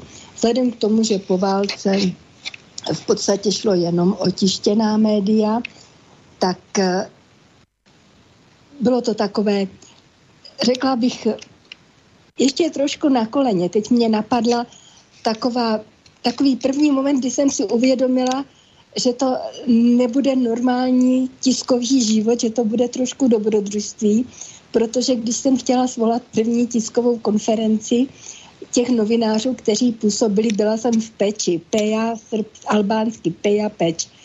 A tak jsem řekla, dobře, tak my teďka pošleme dálnopisem těm novinám pozvánku a tady se se zástupci, bylo jich asi 15, sejdeme. A můj asistent řekl, to není třeba, já oběhnu hospody a všem jim to dám. Mm-hmm. Já... No tak na území velikosti středočeského kraje No to a ta je malý městečko a nakonec jsem zjistila, že opravdu oni tam nepili alkohol, pili většinou kávu, ale scházeli se tam a víceméně pracovali o tamtud, protože málo která z nich, kromě zpravodaje Kohaditore, což byla i jako byly nejlepší noviny kosovské. Zrovna nedávno jsem četla, že zastavili vydávání písemné a to prostě to je pro mě úplně nepředstavitelná představa, protože lidi v celé Jugoslávii byli zvyklí číst noviny a Kohaditore byla opravdu velmi kvalitní deník, jak v předválečném, tak v poválečném období. Takže... Tak eh, špatně se potom ale hlídají ti lidé, když nejsou všichni, všichni napojeni na elektronická média. Přece jenom ten, ten tisk je ještě takový, dá se říct, des, bohužel, eh, tím svobodnějším médiem, protože uh, ho dáváte z ruky do ruky, že? Ale uh, to médium elektronické vám může kdokoliv kdykoliv vypnout. Ale jako já už teď nemám tolik času, abych sledovala všechny události, které se v Kosovu dějí, takže spíš si vzpomínám na to období, když jsme tam byli a bylo opravdu velmi zajímavé, jak ti lidé postupně zaprvé získávali vůči mě důvěru a ta důvěra byla třeba, tu jsem si musela získat. Tam, když mluvíme o korupci a tak, tak Kosovo to opravdu, tam ta korupce měla velmi silné základy. A najednou byli prostě překvapeni, že je tam někdo, kdo není podplatitelný. A nešlo o to, že by šlo o nějaké částky, ale třeba, že jsme svěřili jednomu médiu počítač s tím, protože dali projekt, dobře bude vycházet nějaký zpravodaj jednou ze 14 dnů, tak dobře, tak od OBSE dostali peníze. No ale pak přišel někdo, tedy já, a kdo řekl, tak ukažte vaše produkty. A teď, ale my nic nemáme. A teď jako jsem říkala, no ale vy jste podepsali smlouvu. No, to, to byl pro ně asi největší šok, že ty peníze museli vracet. A myslím si, že tohle byl zrovna i první krok k tomu, že oni, a ještě si mysleli, že ten počítač já vezmu a že ho někomu dám. Jenomže my jsme ten počítač dali starostovi v té obci, kde ten deník měl působit, aby, zjistil, aby zřídil klubovnu pro novináře, kde ten počítač mohli využívat všichni. A to bylo něco nepochopitelného. Mm, jasně. No, víte, přesto jsem přesvědčen, že si lidé mají vládnout, pokud možno sami, národy si mají vládnout sami a myslím, že ta ingerence nebyla nejšťastnější. Já chápu, že když už se stalo, když už se bombardovalo, když už se někdo z velké výšky rozhodl, že rozdělí nějakou zemi, takže pak se to muselo nějakým způsobem řešit. No ale je to jeden z mnoha smutných příběhů, když se potom podíváme do širšího okolí, do severní Afriky, na Blízký východ, hmm. do Afghánistánu a tak dále. Je to celá série vměšování se do věcí, do kterých nám nic není, nebo respektive, když se odvážíme takového vměšování, tak neseme obrovskou odpovědnost a e, ta odpovědnost bohužel nepřinesla nic moc dobrého. Já se obávám taky, že ne, protože jako sice se argumentovalo tím, že Albánci a muslimští Albánci a pravoslavní Srbové vedle spolu nemohou žít. Ale já jsem se setkala s tolika případy, že za mnou přišli lidé, kteří byť tajně, tak mi sdělovali, že mají tu srbského přítele, že s někým pracovali a teď se nemohli stýkat. Ono to je jako v každém konfliktu, ti normální lidé by se nějak dohodli. Ale pak vždycky přijdou ti extremisté a ty obvykle nejvíc křičí a v tom horším případě mají zbraně. No právě, ale když potom e, opravdu, jak si se na to postaví ty strašidelné e, symboly typu paní Albrightové a podobně, e, které, které potom symbolizují opravdu, jak si to, to mocenské zlo, no tak samozřejmě z toho běhám rád po zádech, protože když má někdo velkou moc, tak ji bude zneužívat ve velkém. Bohužel je to tak. A já si opravdu se obávám, jak to, že do dneška není možné vyřešit otázku severního Kosova. Vždyť tam je jasná etnická hranice, ale pochopitelně já vím, že tam jde o měď a o doly, které jsou tam v její části. No, ale bohužel, tak když se pouštím do něčeho a chci dát jednomu svobodu, taky nesmím brát někomu jinému.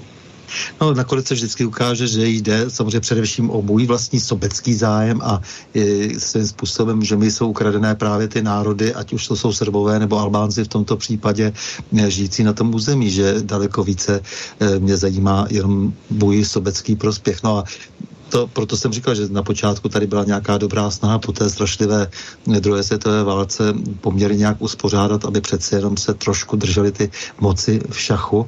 Nicméně ta stavba se sesypala, sesypala se docela logicky a nepostavilo se nic pěkného, protože v tom váku mezi tím zase ta jedna velká moc, eh, v tomto případě ta moc zaoceánská, si zahrála na toho světovládce a teď jsme v nějaké nové situaci, kdy se zase znovu pohý, hnuli, hnuli kry zemské a zase znovu na sebe eh, naráží a uvidíme, co z toho vzejde. V každém případě bychom si měli dávat velký pozor pozor, protože jak si ten, kdo má hodně moci, eh, tak jich chce ještě víc.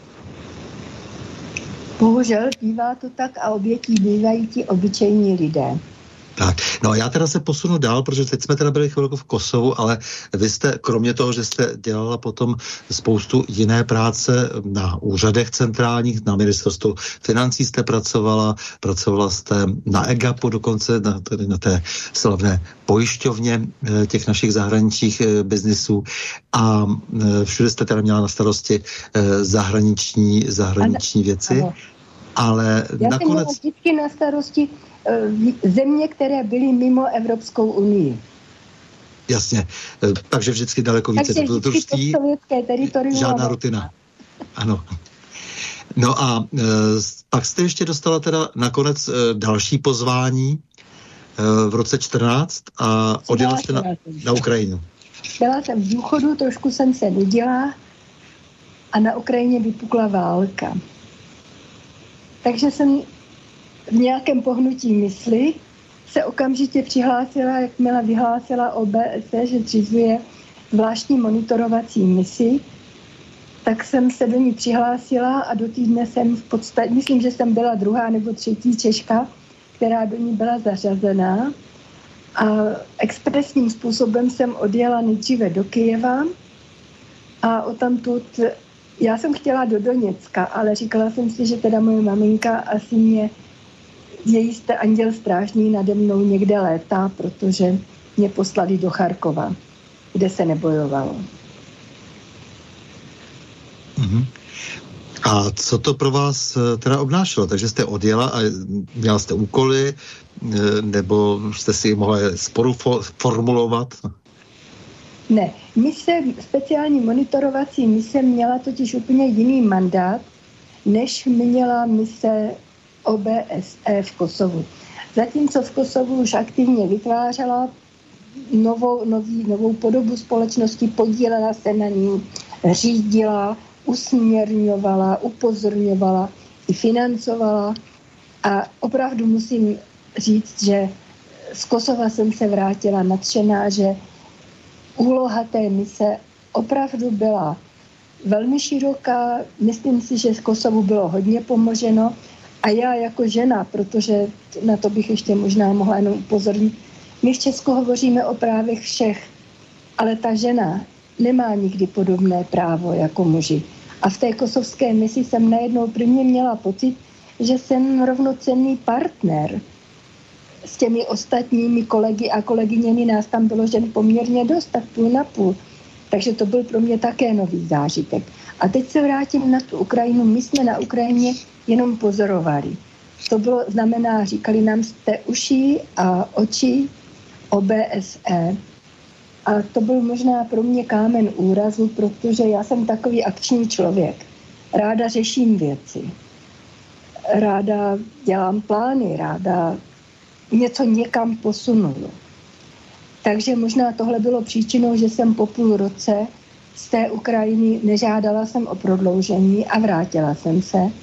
Ale i tak to, co jsem tam zažila za ten půl rok, myslím si, že do dneška to ve mně někde sedí. Protože něco jiného bylo v Kosovu, když bylo po válce a i když si vezmeme, nebo když se snažíme zapomenout na to, co to znamenalo z obecního teritoriálního dělení této části Evropy, tak ti lidé už tam chtěli žít, něco budovat. Když to se přenesme na Ukrajinu, tam vypukla válka. A nikdo nevěděl, co s nimi bude. A jako mě vždycky zarazí, když se řekne okupovaná část Ukrajiny, v podstatě a hovoří se o Donbasu. Něco jiného je Krym, o tom, na to mám svůj názor, ale nejde o Krym, jde konkrétně, pokud se jedná o konflikt, tak ten je na Donbasu. A tam jsou separatisté, to jsou občané Ukrajiny, ať již etničtí Rusové nebo etničtí Ukrajinci. No. Pokud jsem četla nějak, já už jsem teďka dlouho nepřišla k nějakým statistikám, ale pokud říkali, že tam jsou příslušníci sovětské, teda ruské armády, tak se hovořilo asi o deseti tisících. Ale tam jsou především obyvatelé ukrajinští občané Ukrajiny. No těžko se to dá definovat jinak než jako občanská válka. Já, já bych to jinak nedefinovala, i když mě asi v tuto chvíli někteří lidé našknou ze zaujatosti nebo řeknou, že trolím nebo nevím co všechno, když přicházeli uprchlíci z těch částí, kde se bojovalo. A ti uprchlíci byli úplně jiní než uprchlíci naší evropské uprchlické krize. To byly mámy s dětmi, které přišli ve Větnamkách. Měli takovou tu tašku nějakou pruhovanou plastickou, protože více jim do vlaku nevešlo a ještě byli rádi, že se vůbec do těch evakuačních vlaků dostali. Stát jim tehdy moc nepomáhal, takže vlastně pomáhali dobří lidé. Takže zaplať pámbu za misi OBSE, která trvale jako obracela pozornost ukrajinských orgánů k tomu, aby se o ty lidi nějakým způsobem postarala. Co vlastně tedy dělala? Jak obracela pozornost? To znamená, že jenom poukazovala na to, že My jsme se dávali hlášení, že tam příkoří nebo že tam jsou ženy třeba, krize. potřebují. Jezdili jsme, my jsme jezdili do, i do těch nejzapadlejších obcí a snažili jsme se s těmi uprchlicemi pohovořit a tak. I když, jak říkáte, jak pomohla.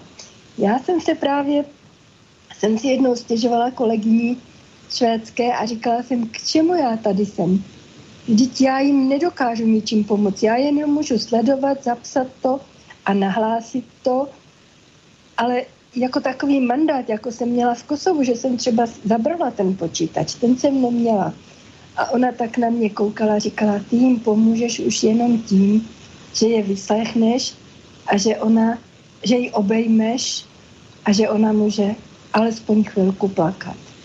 Protože před těmi dětmi nemůže ty holky neměly ani telefon, tak jsem říkala, aspoň neměli kredity, tak jsem říkala, tak mě jenom prozvoňte, když něco budete potřebovat. Tam byli bez spojení, to, oni nevěděli, co se děje, takže já jsem, když jsem jela k někomu, kde jsme už byli, tak oni mi třeba volali a řekli mi, zjistěte, kde bombardovali teďka Doněc, v kterých ulicích my tam máme dům. No tak ona přece jenom ta pomoc eh, by zásadně měla být v tomto případě politická. Jestliže jsme viděli, že vládu obsazují cizí státní příslušníci naprosto bezostyšně, že zaměstnankyně ministerstva, eh, ambasády Spojených států se stává rovnou ministriní financí, aby si prohlídla účty Ukrajiny, aby se vidělo, co se vyplatí skoupit, co se vyplatí ukrást, co se vyplatí, eh, o co se vyplatí sedřít z kůže Ukrajinu, no tak potom mám na to úplně jiný náhled. Ale tady přece bylo někde to řešení. Takže co v tom vlastně... Jen, jenom bych chtěla říct, že když jsem šla pracovat do mise, tak ta mise měla vymezený mandát a zaplať pámu za to, že tam byla. Ale to jsou právě, to je ta otázka těch mezinárodních konfliktů nebo těch zájmů dalších. Takže už když tam ty takový zájmy byly, tak zaplať pámbu za OBSE, protože my jsme třeba byli i ve vyšetřovací vazbě eh, s těmi zadrženými lidi, kte, lidmi, kteří se pokoušeli zorganizovat nepokoje. A tak, tak jsme alespoň há, dbali na to, aby se proti ním postupovalo právně, striktně ve směru práva. My jsme neřešili jako pozorovatelé velké politické otázky. Ne, já tomu rozumím, ale... Ne, ne organizace.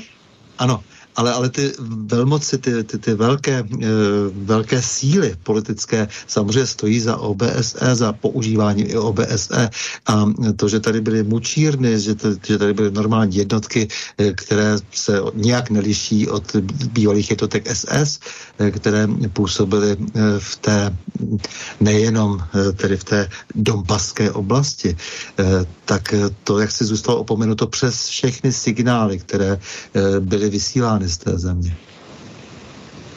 Já jsem po půl roce odjela s tím, že jsem udělala, co jsem mohla. A vzhledem k tomu, že jsem si uvědomila, že opravdu víc udělat nemůžu, tak jsem se raději vrátila a no. jsem ten vývoj v té zemi sledovala z povzdálí. A je mi, a... je mi Ukrajiny, Ukrajinců jako takových velmi líto, protože oni opravdu, alespoň z té charkovské oblasti, co jsem zažila, tak, tak strašně moc pracují, tak se snaží, tak byli na rozdíl od třeba kolegů, kteří byli v Kijevě a říkali, že ne vždy se setkávají s přátelským jednáním, tak v tom Charkově to z tohoto hlediska bylo naprosto ideální. Ale za těch 8 let nebo 7 let, co jsem tam nebyla, bohužel ta situace se hodně změnila. Říkají mi známí, s nimi jsem občas ve styku, že ta situace tam není ani nějak veselá, naopak se ekonomicky hodně zhoršuje. Zelenský, kterému věřili, který byl zvolen tak nesmírnou většinou hlasů, tak najednou si vybudoval autoritářský styl vládnutí. On není o moc lepší než ty přední, ale přitom pamatuju přímo osobně jsem byla na předvolebním mítinku Porošenka, kde sliboval, že do tří měsíců urovná vztahy s Ruskem. Já opravdu... To sliboval Porošenko strašně moc, ale... ale... tohle sliboval, tohle sliboval ano. vlastně i pan Zelenský. Ano. A snad jediný teď schválili nějaký zákon zaměřený na omezení vlivu oligarchů. Tak to je pod nátlakem západu. Ale ti oligarchové tam pořád jsou. Známi říkali, že jako opravdu ale ti lidé už ztratili veškerý naděje, že už jim je všechno jedno. Oni nevěří vládě. Tam na Ukrajině pije asi jenom 16% lidí očkovaných proti covidu protože oni nevěří ani tomu vlastně, že COVID existuje. Mm-hmm.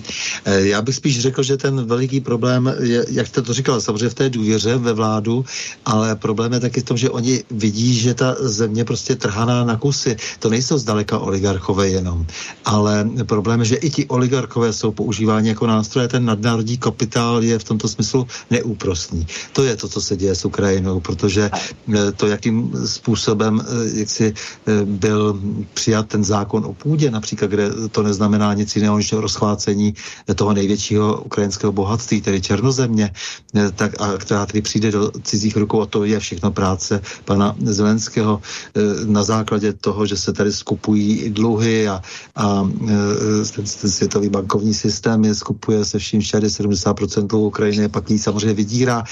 To se netýká samozřejmě jenom jich, to se týká i nás a bude se to týkat celé Evropy a zejména teda východní Evropy, tak to jsou ty věci, které by se měly samozřejmě systémově řešit, ale řešit nebudou, když se nejsou schopny e, velmoci domluvit, alespoň na tom, že naplní minské dohody. A to je právě ten problém, že minské dohody byly schváleny, ale neplní se. Mm-hmm. A, a jako vždyť, pokud mi něco uniklo, tak se omlouvám, ale nezaznamenala jsem že by se v poslední době sešla nějaká skupina, která by se vrátila k plnění minských dohod. Já teď jsem zaznamenala v posledních dnech, že Ukrajina použila proti části svého území na Donbase, že použila drony, turecké drony. Ano, ano. Ale to je proti minským dohodám. A teď jedna strana obvinuje druhou, to je neustálý kolotoč toho, já jako věci se pohybují, že jo, před těmi sedmi lety opravdu bych nevěřila tomu, že by se někdy Donbass mohl oddělit od Ukrajiny. Ale určité signály jsou, a to, to právě si vzpomínám, jak jsem tehdy už byla prozíravá, když jsem těm matkám uprchlicím říkala, první, co bude, si tady zařiďte potvrzení že jste uprchli domů na Ukrajinu. Protože až se budete vracet domů, tak vás budou kádrovat, kde jste byli. A vždyť vy jste mohli uprchnout i do Ruska. A to, to, to, by, byla těž, to by byl těžký návrat. Tak si tady sežeňte potvrzení, že jste doma na Ukrajině. Přesto Ale... vy nejvíce studujete nakonec Rusko. Eh, ano. Eh, máte eh, o Rusku velké povědomí a dokonce tam jezdíte na výlety, se, těšíte se tam, máte tu zemi ráda. Eh, řekněte mi, jak vnímáte celý ten slovanský svět a Rusko v něm, protože jak si je otázka při té složitosti toho slovanského světu, ty, světu teď jste vlastně vyjmenovala hned několik zemí, kterých se to týká, jak teda ten Balkán, eh, tak eh, samozřejmě Ukrajina samotná a Rusko do toho všeho. Jak vnímáte vlastně to, to, to, to slovanské velmi složité potýkání se mezi sebou a zároveň občas jaksi to vykřikování těch nadějí, že by tak také ten slovanský svět měl spolu lépe komunikovat a mohl lépe komunikovat na základě určité blízkosti.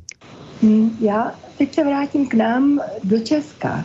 Nečetl jste knihu nebo kdokoliv z nás, kdo nás poslouchají, knihu Šikný kostel? Ne. Tak eh, vřele všem doporučuji, protože to je kniha, zatím vyšly dva díly, Katrin Ledecká ji napsala a dovolím si říct svůj názor, že to je nejlepší spisovatelka našich dvou několika dvou posledních dekád, protože alespoň pro mě nic lepšího v posledních, v posledních letech neexistuje. A ona popisuje problémy mezi Čechy a Poláky na Karvinsku. Moje generace o nich nikdy neslyšela.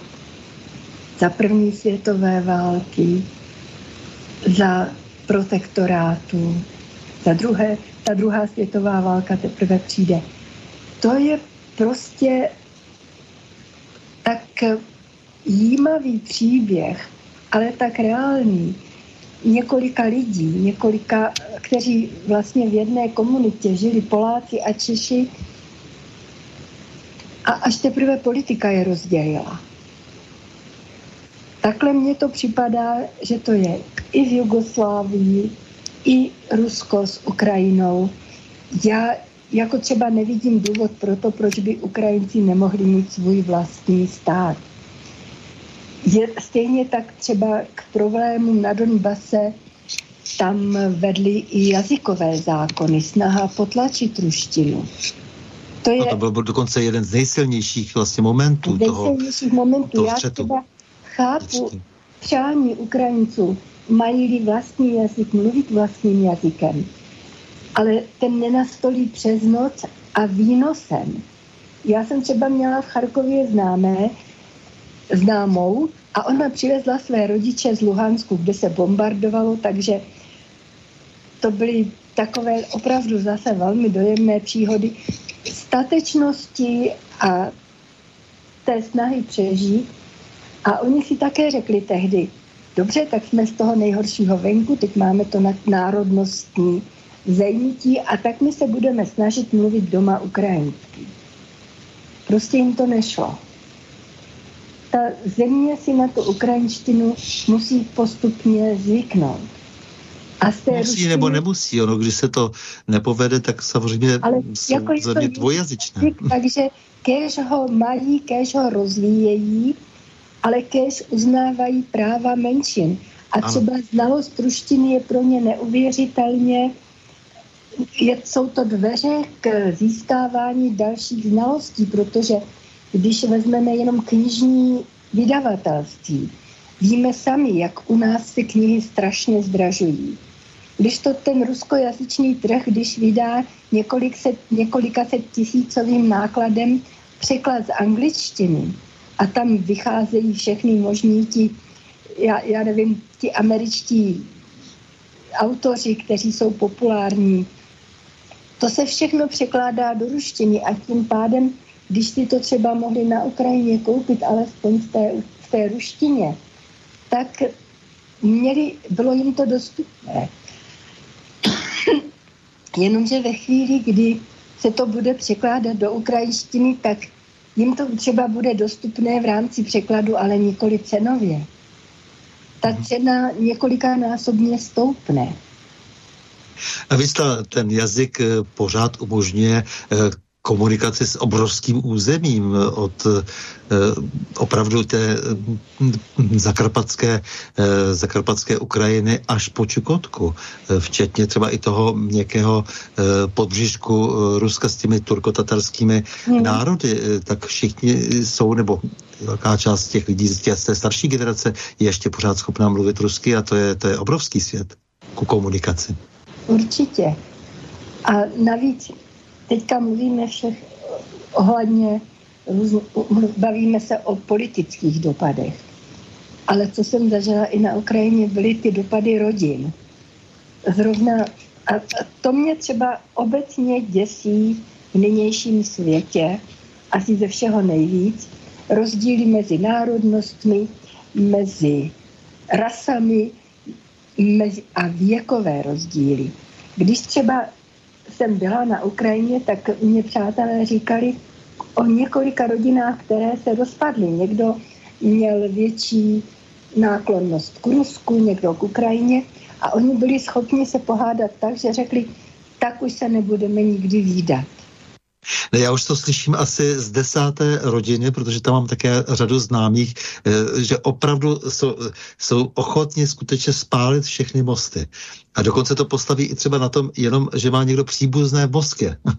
tak na tom už a do, do té doby se navštěvovali, neměli vůbec nejmenší problém eh, s tím svým komunikováním, ale je to opravdu podobné, eh, jak po těch všech střetech, po těch všech balkánských válkách eh, na území Jugoslávie, hmm. protože tam ta nenávist, která tam zůstala mezi těmi lidmi, je na mnoho generací, na mnoha místech. To, co si ty lidi udělali, to je strašlivé. A já jenom vzpomínám vždycky na to, to pořád přidávám dávám k lepšímu, jak, jak ti Ukrajinci, když začínal ten Majdan eh, v té, zvláště v té části, která byla taková velmi mírunovná, kde tam byli většinou ti studenti v Kijevě na náměstí nezávislosti, tak tam tak říkal, říkali, ne, to prostě to bude fantastický, jako ta změna, ke které dojde, tak prostě to bude nová epocha Ukrajiny a stane se z ní nová Francie a, a neustále ji eh, připodobňovali k Bavorsku, naprosto nesmyslné fráze se tam objevovaly, které ty lidi naplňovaly eh, radostí a štěstím bez jaksi jakékoliv,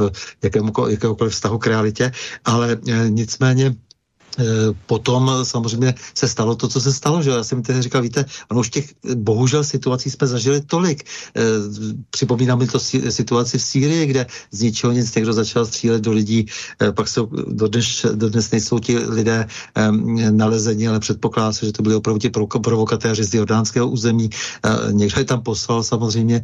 To samé jsme potom zažili na Majdonu a já si říkal, hele, tady to dopadne špatně a ti kluci říkali, ne, ne, ne, to my jsme velmi velmi mírumilovní a i, i ty lidi z toho Donbasu, že jsme tam všichni příbuzní a my se jako nemůžeme tady nějak do krve hádat. Samozřejmě stalo se a, a potom mi smutně volali, že jsem měl pravdu.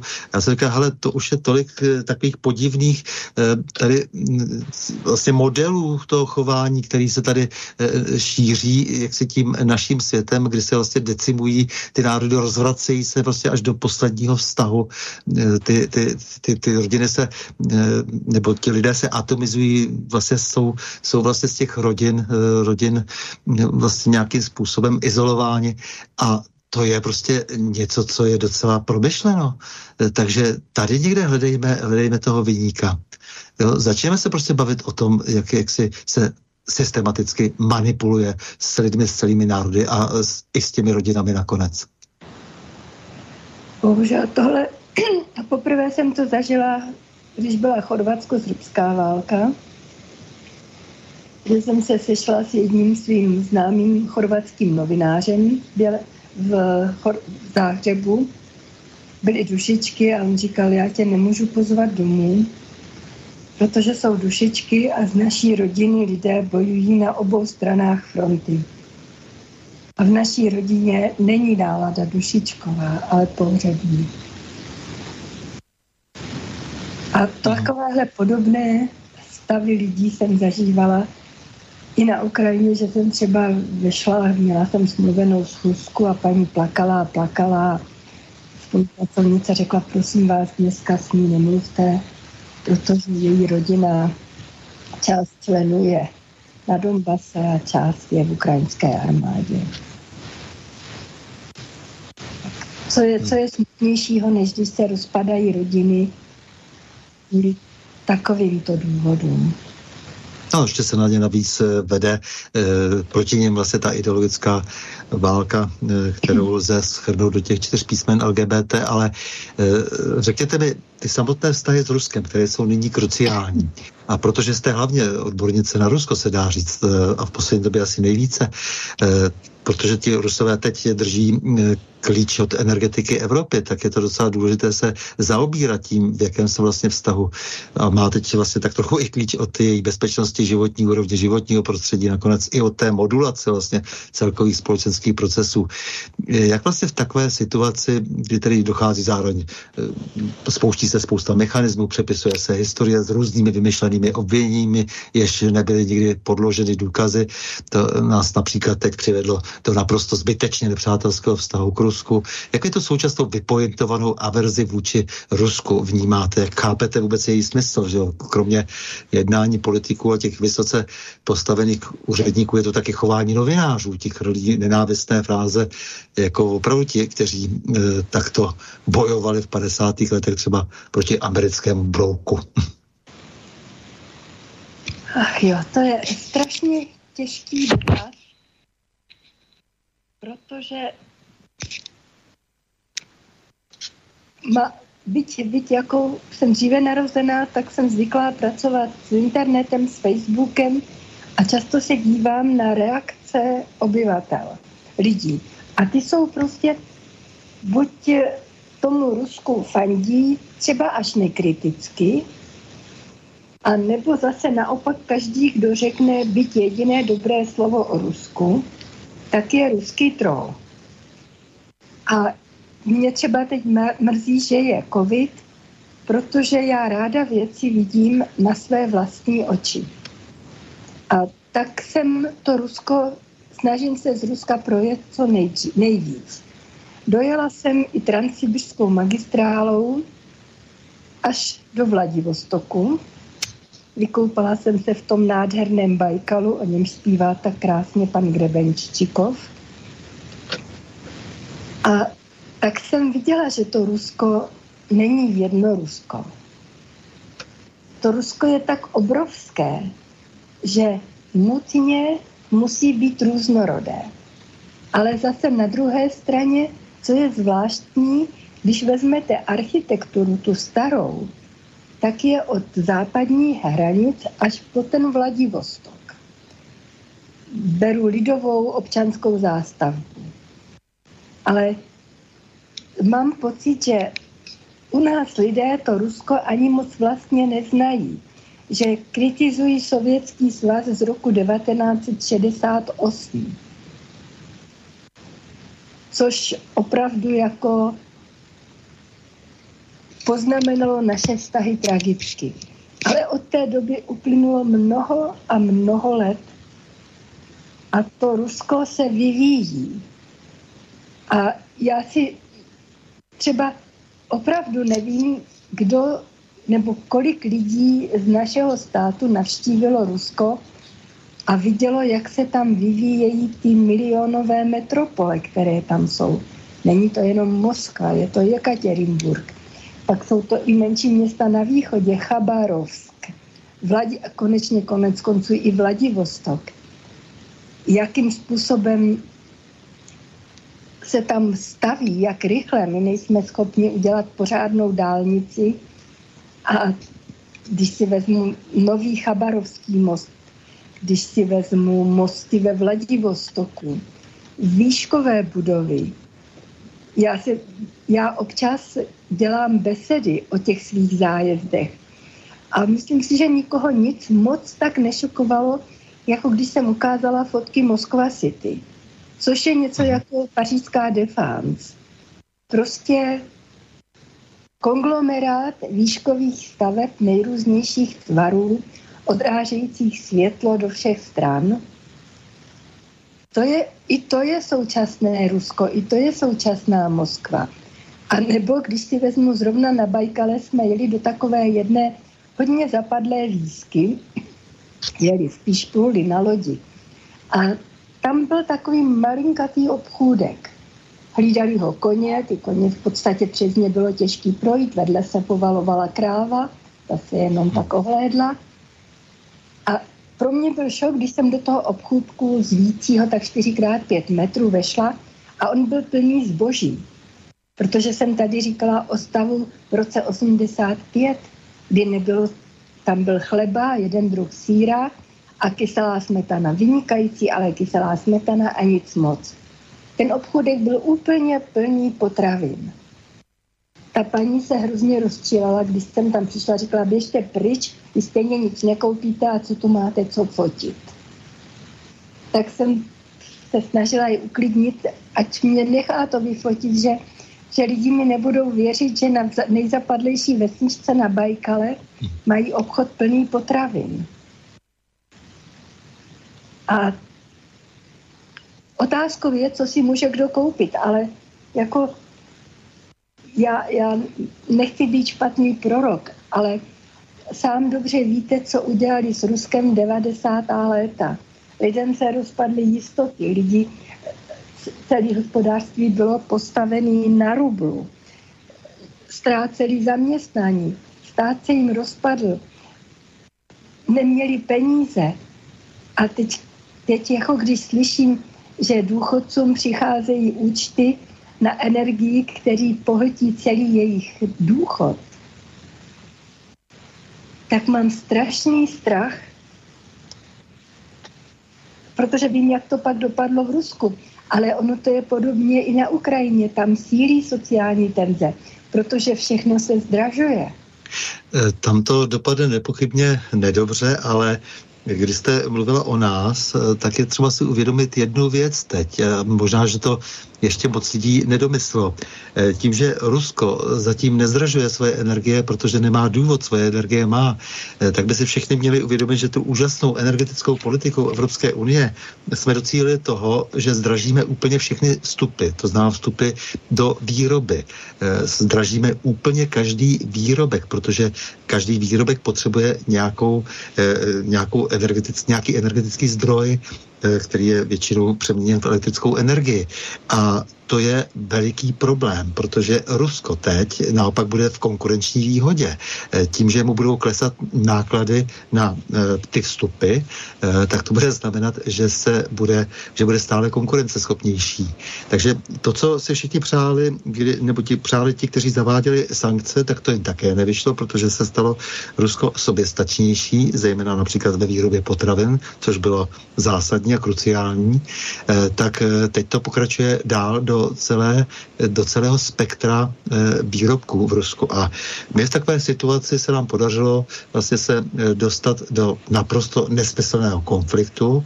Na cizí poput jsme dokonce vystěhovali ambasádu ruskou, a e, teď jsme v situaci, kdy zcela závisíme na německé energetické politice a podle toho také ta situace bude vypadat.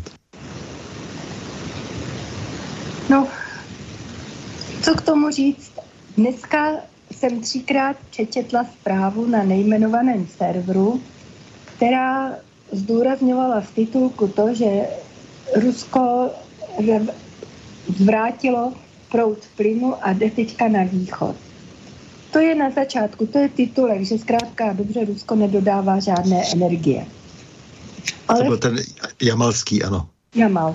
A v posledním nebo předposledním ostavci píšou, že podle agentury Reuters a zdrojů, které má, jak vůči Polsku, tak vůči západu a jeho evropským zemím Rusko své dodávky plní. Já opravdu při svých zkušenostech, při svém vzdělání nejsem schopna tomu rozumět. Tak buď no. někomu nadávám, že neplní dodávky, nerozumím tomu. No, z tom samotném Reuteru se dozvíte, že všechny dodávky jsou plněny, které mají být plněny a pak se dozvíte dále, ale samozřejmě musíte e, si skládat více informací dohromady, ale to dozvíte se normálně z mainstreamových e, médií, že je to tak, že eh, západní Evropa eh, odmítá dodávky, že uvažuje o tom, že bude i nadále naprosto nesmyslně a dogmaticky nezávislá na ruském plynu. To, co se mi dnes eh, zdalo dobré, že alespoň eh, pan premiér náš eh, dosavadní se snažil vysvětlit Evropanům, že na ruském plynu jsou už dávno závislí. Takže je to celé nesmysl, to, co předvádí ty tanečky. A když k tomu vezmeme i vůbec zelenou politiku, nebo omezím se, nejsem ekolog, takže tomu vůbec nerozumím, ale mám kolem sebe lidi, odborník, kteří se třeba baví o elektrických autech. Není ani tak prý problém jako ta auta, ale když nebudeme hovořit o sociálním aspektu, kolik to bude stát. Ale jako ekologové nebo techni, technici vidí problém v tom, co se bude dělat s těmi bateriemi, protože už léta letoucí se trápíme tím, co uděláme s jaderným odpadem, ale nikdo neumí zlikvidovat litiový odpad. Nevím, to říkám jako like. Třeba těch otázek je velmi mnoho. je někdo, kdo, mi, kdo by mi to mohl vysvětlit, ale já jako absolutní like v oblasti ekologie toto jsem slyšela od člověka, který je technicky zaměřen, tak nemám důvod mu nevěřit.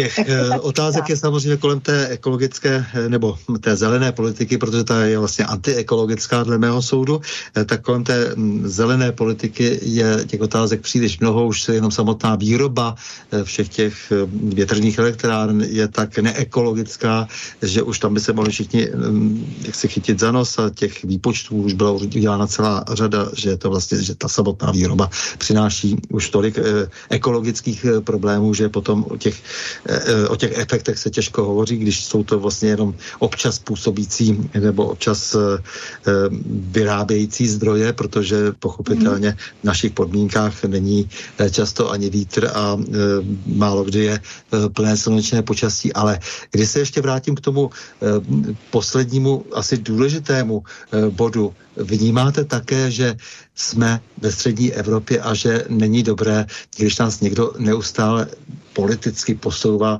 tam či onam, že v té střední Evropě bychom si měli vážit svých, um, své historie, svých tradic a e, že bychom z toho měli vycházet s, s, plným sebevědomím jednat na všechny světové strany? Já s tím plně souhlasím a e, možná, že bych v této souvislosti omlouvám se, teď jsem si zakaštala opět připomněla projev německého prezidenta v souvislosti s koncem druhé světové války. V Česku myslím si, že ani moc nevyšel. A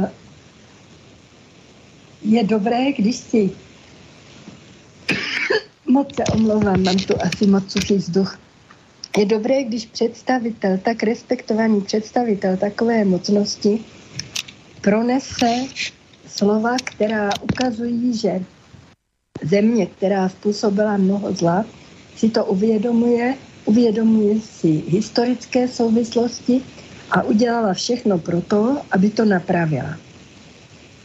Stejně tak Rusko má nárok na to, aby napravilo třeba to, když budu mluvit konkrétně o Československu, Česku, to, co se stalo v roce 68. Ale oba zase víme, že to bylo výsledek širších světových politických eh, tlaků a, a vůbec okolností. Kdo se tehdy, více ani snad nesešlo zasedání OSN, aby kdokoliv proti našemu obsazení protestoval. Ne, protože v zákulisí už byly dohody e, učiněny, podepsány a tím pádem nebylo, nebylo proč, protože zase šlo jenom o zájmy. A mně bylo tehdy 18 let. Hrozně jsem to prožívala a když jsme začali mojí maminkou, tak skončím s tím taky, protože ona se z toho zhroutila. Ona nedokázala pochopit, že by v Rusku někdo mohl chtít válku znovu vůbec jako nechápala, proč by nás měl Sovětský svaz okupovat. Vždyť ti lidé toho tolik zažili. A takže my jsme 21. srpna neběželi nakoupit potraviny, abychom měli na zlý časy, ale dávali jsme nějak psychicky do pořádku maminku, která nedokázala zkousnout to, že jsme okupovaní sovětskými vojáky. Tak, Milá paní Věro, já moc děkuji za příjemné povídání a za ten váš odstup a objektivitu, se kterou pohlížíte na to neustále ideologizování té každodennosti, to je z toho velmi patrné. Za to, že přinášíte mezi nás realistické obrázky zapovězeného světa, že se tedy snažíte, abychom si nenechali vnucovat cizí předpřipravený pohled. Hlavně si myslím, že by se každý měl snažit si v tom najít zrnko pravdy, něco, čemu může věřit. Tak, takže já se těším zase někdy naslyšenou A s vámi, milí posluchači, se také loučím a to s přáním mějme se rádi, buďme svobodní, zpříjmení, nevěšme hlavu. Stojíme při svých bližních i národech. Nepřátel se nelekejme a na množství nehleďme. Pořadu na Prahu změn se uslyšíme opět za týden v pondělí 8. listopadu v obvyklých 20 hodin a 30 minut. Naslyšenou a do počutia.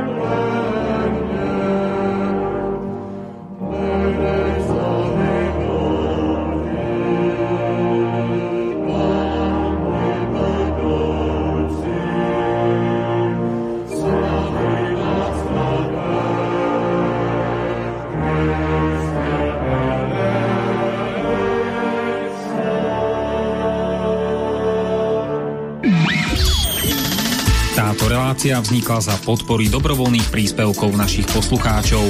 Ty, ty sa k ním môžeš pridať. Viac informácií nájdeš na www.slobodnyvysielac.sk Ďakujeme.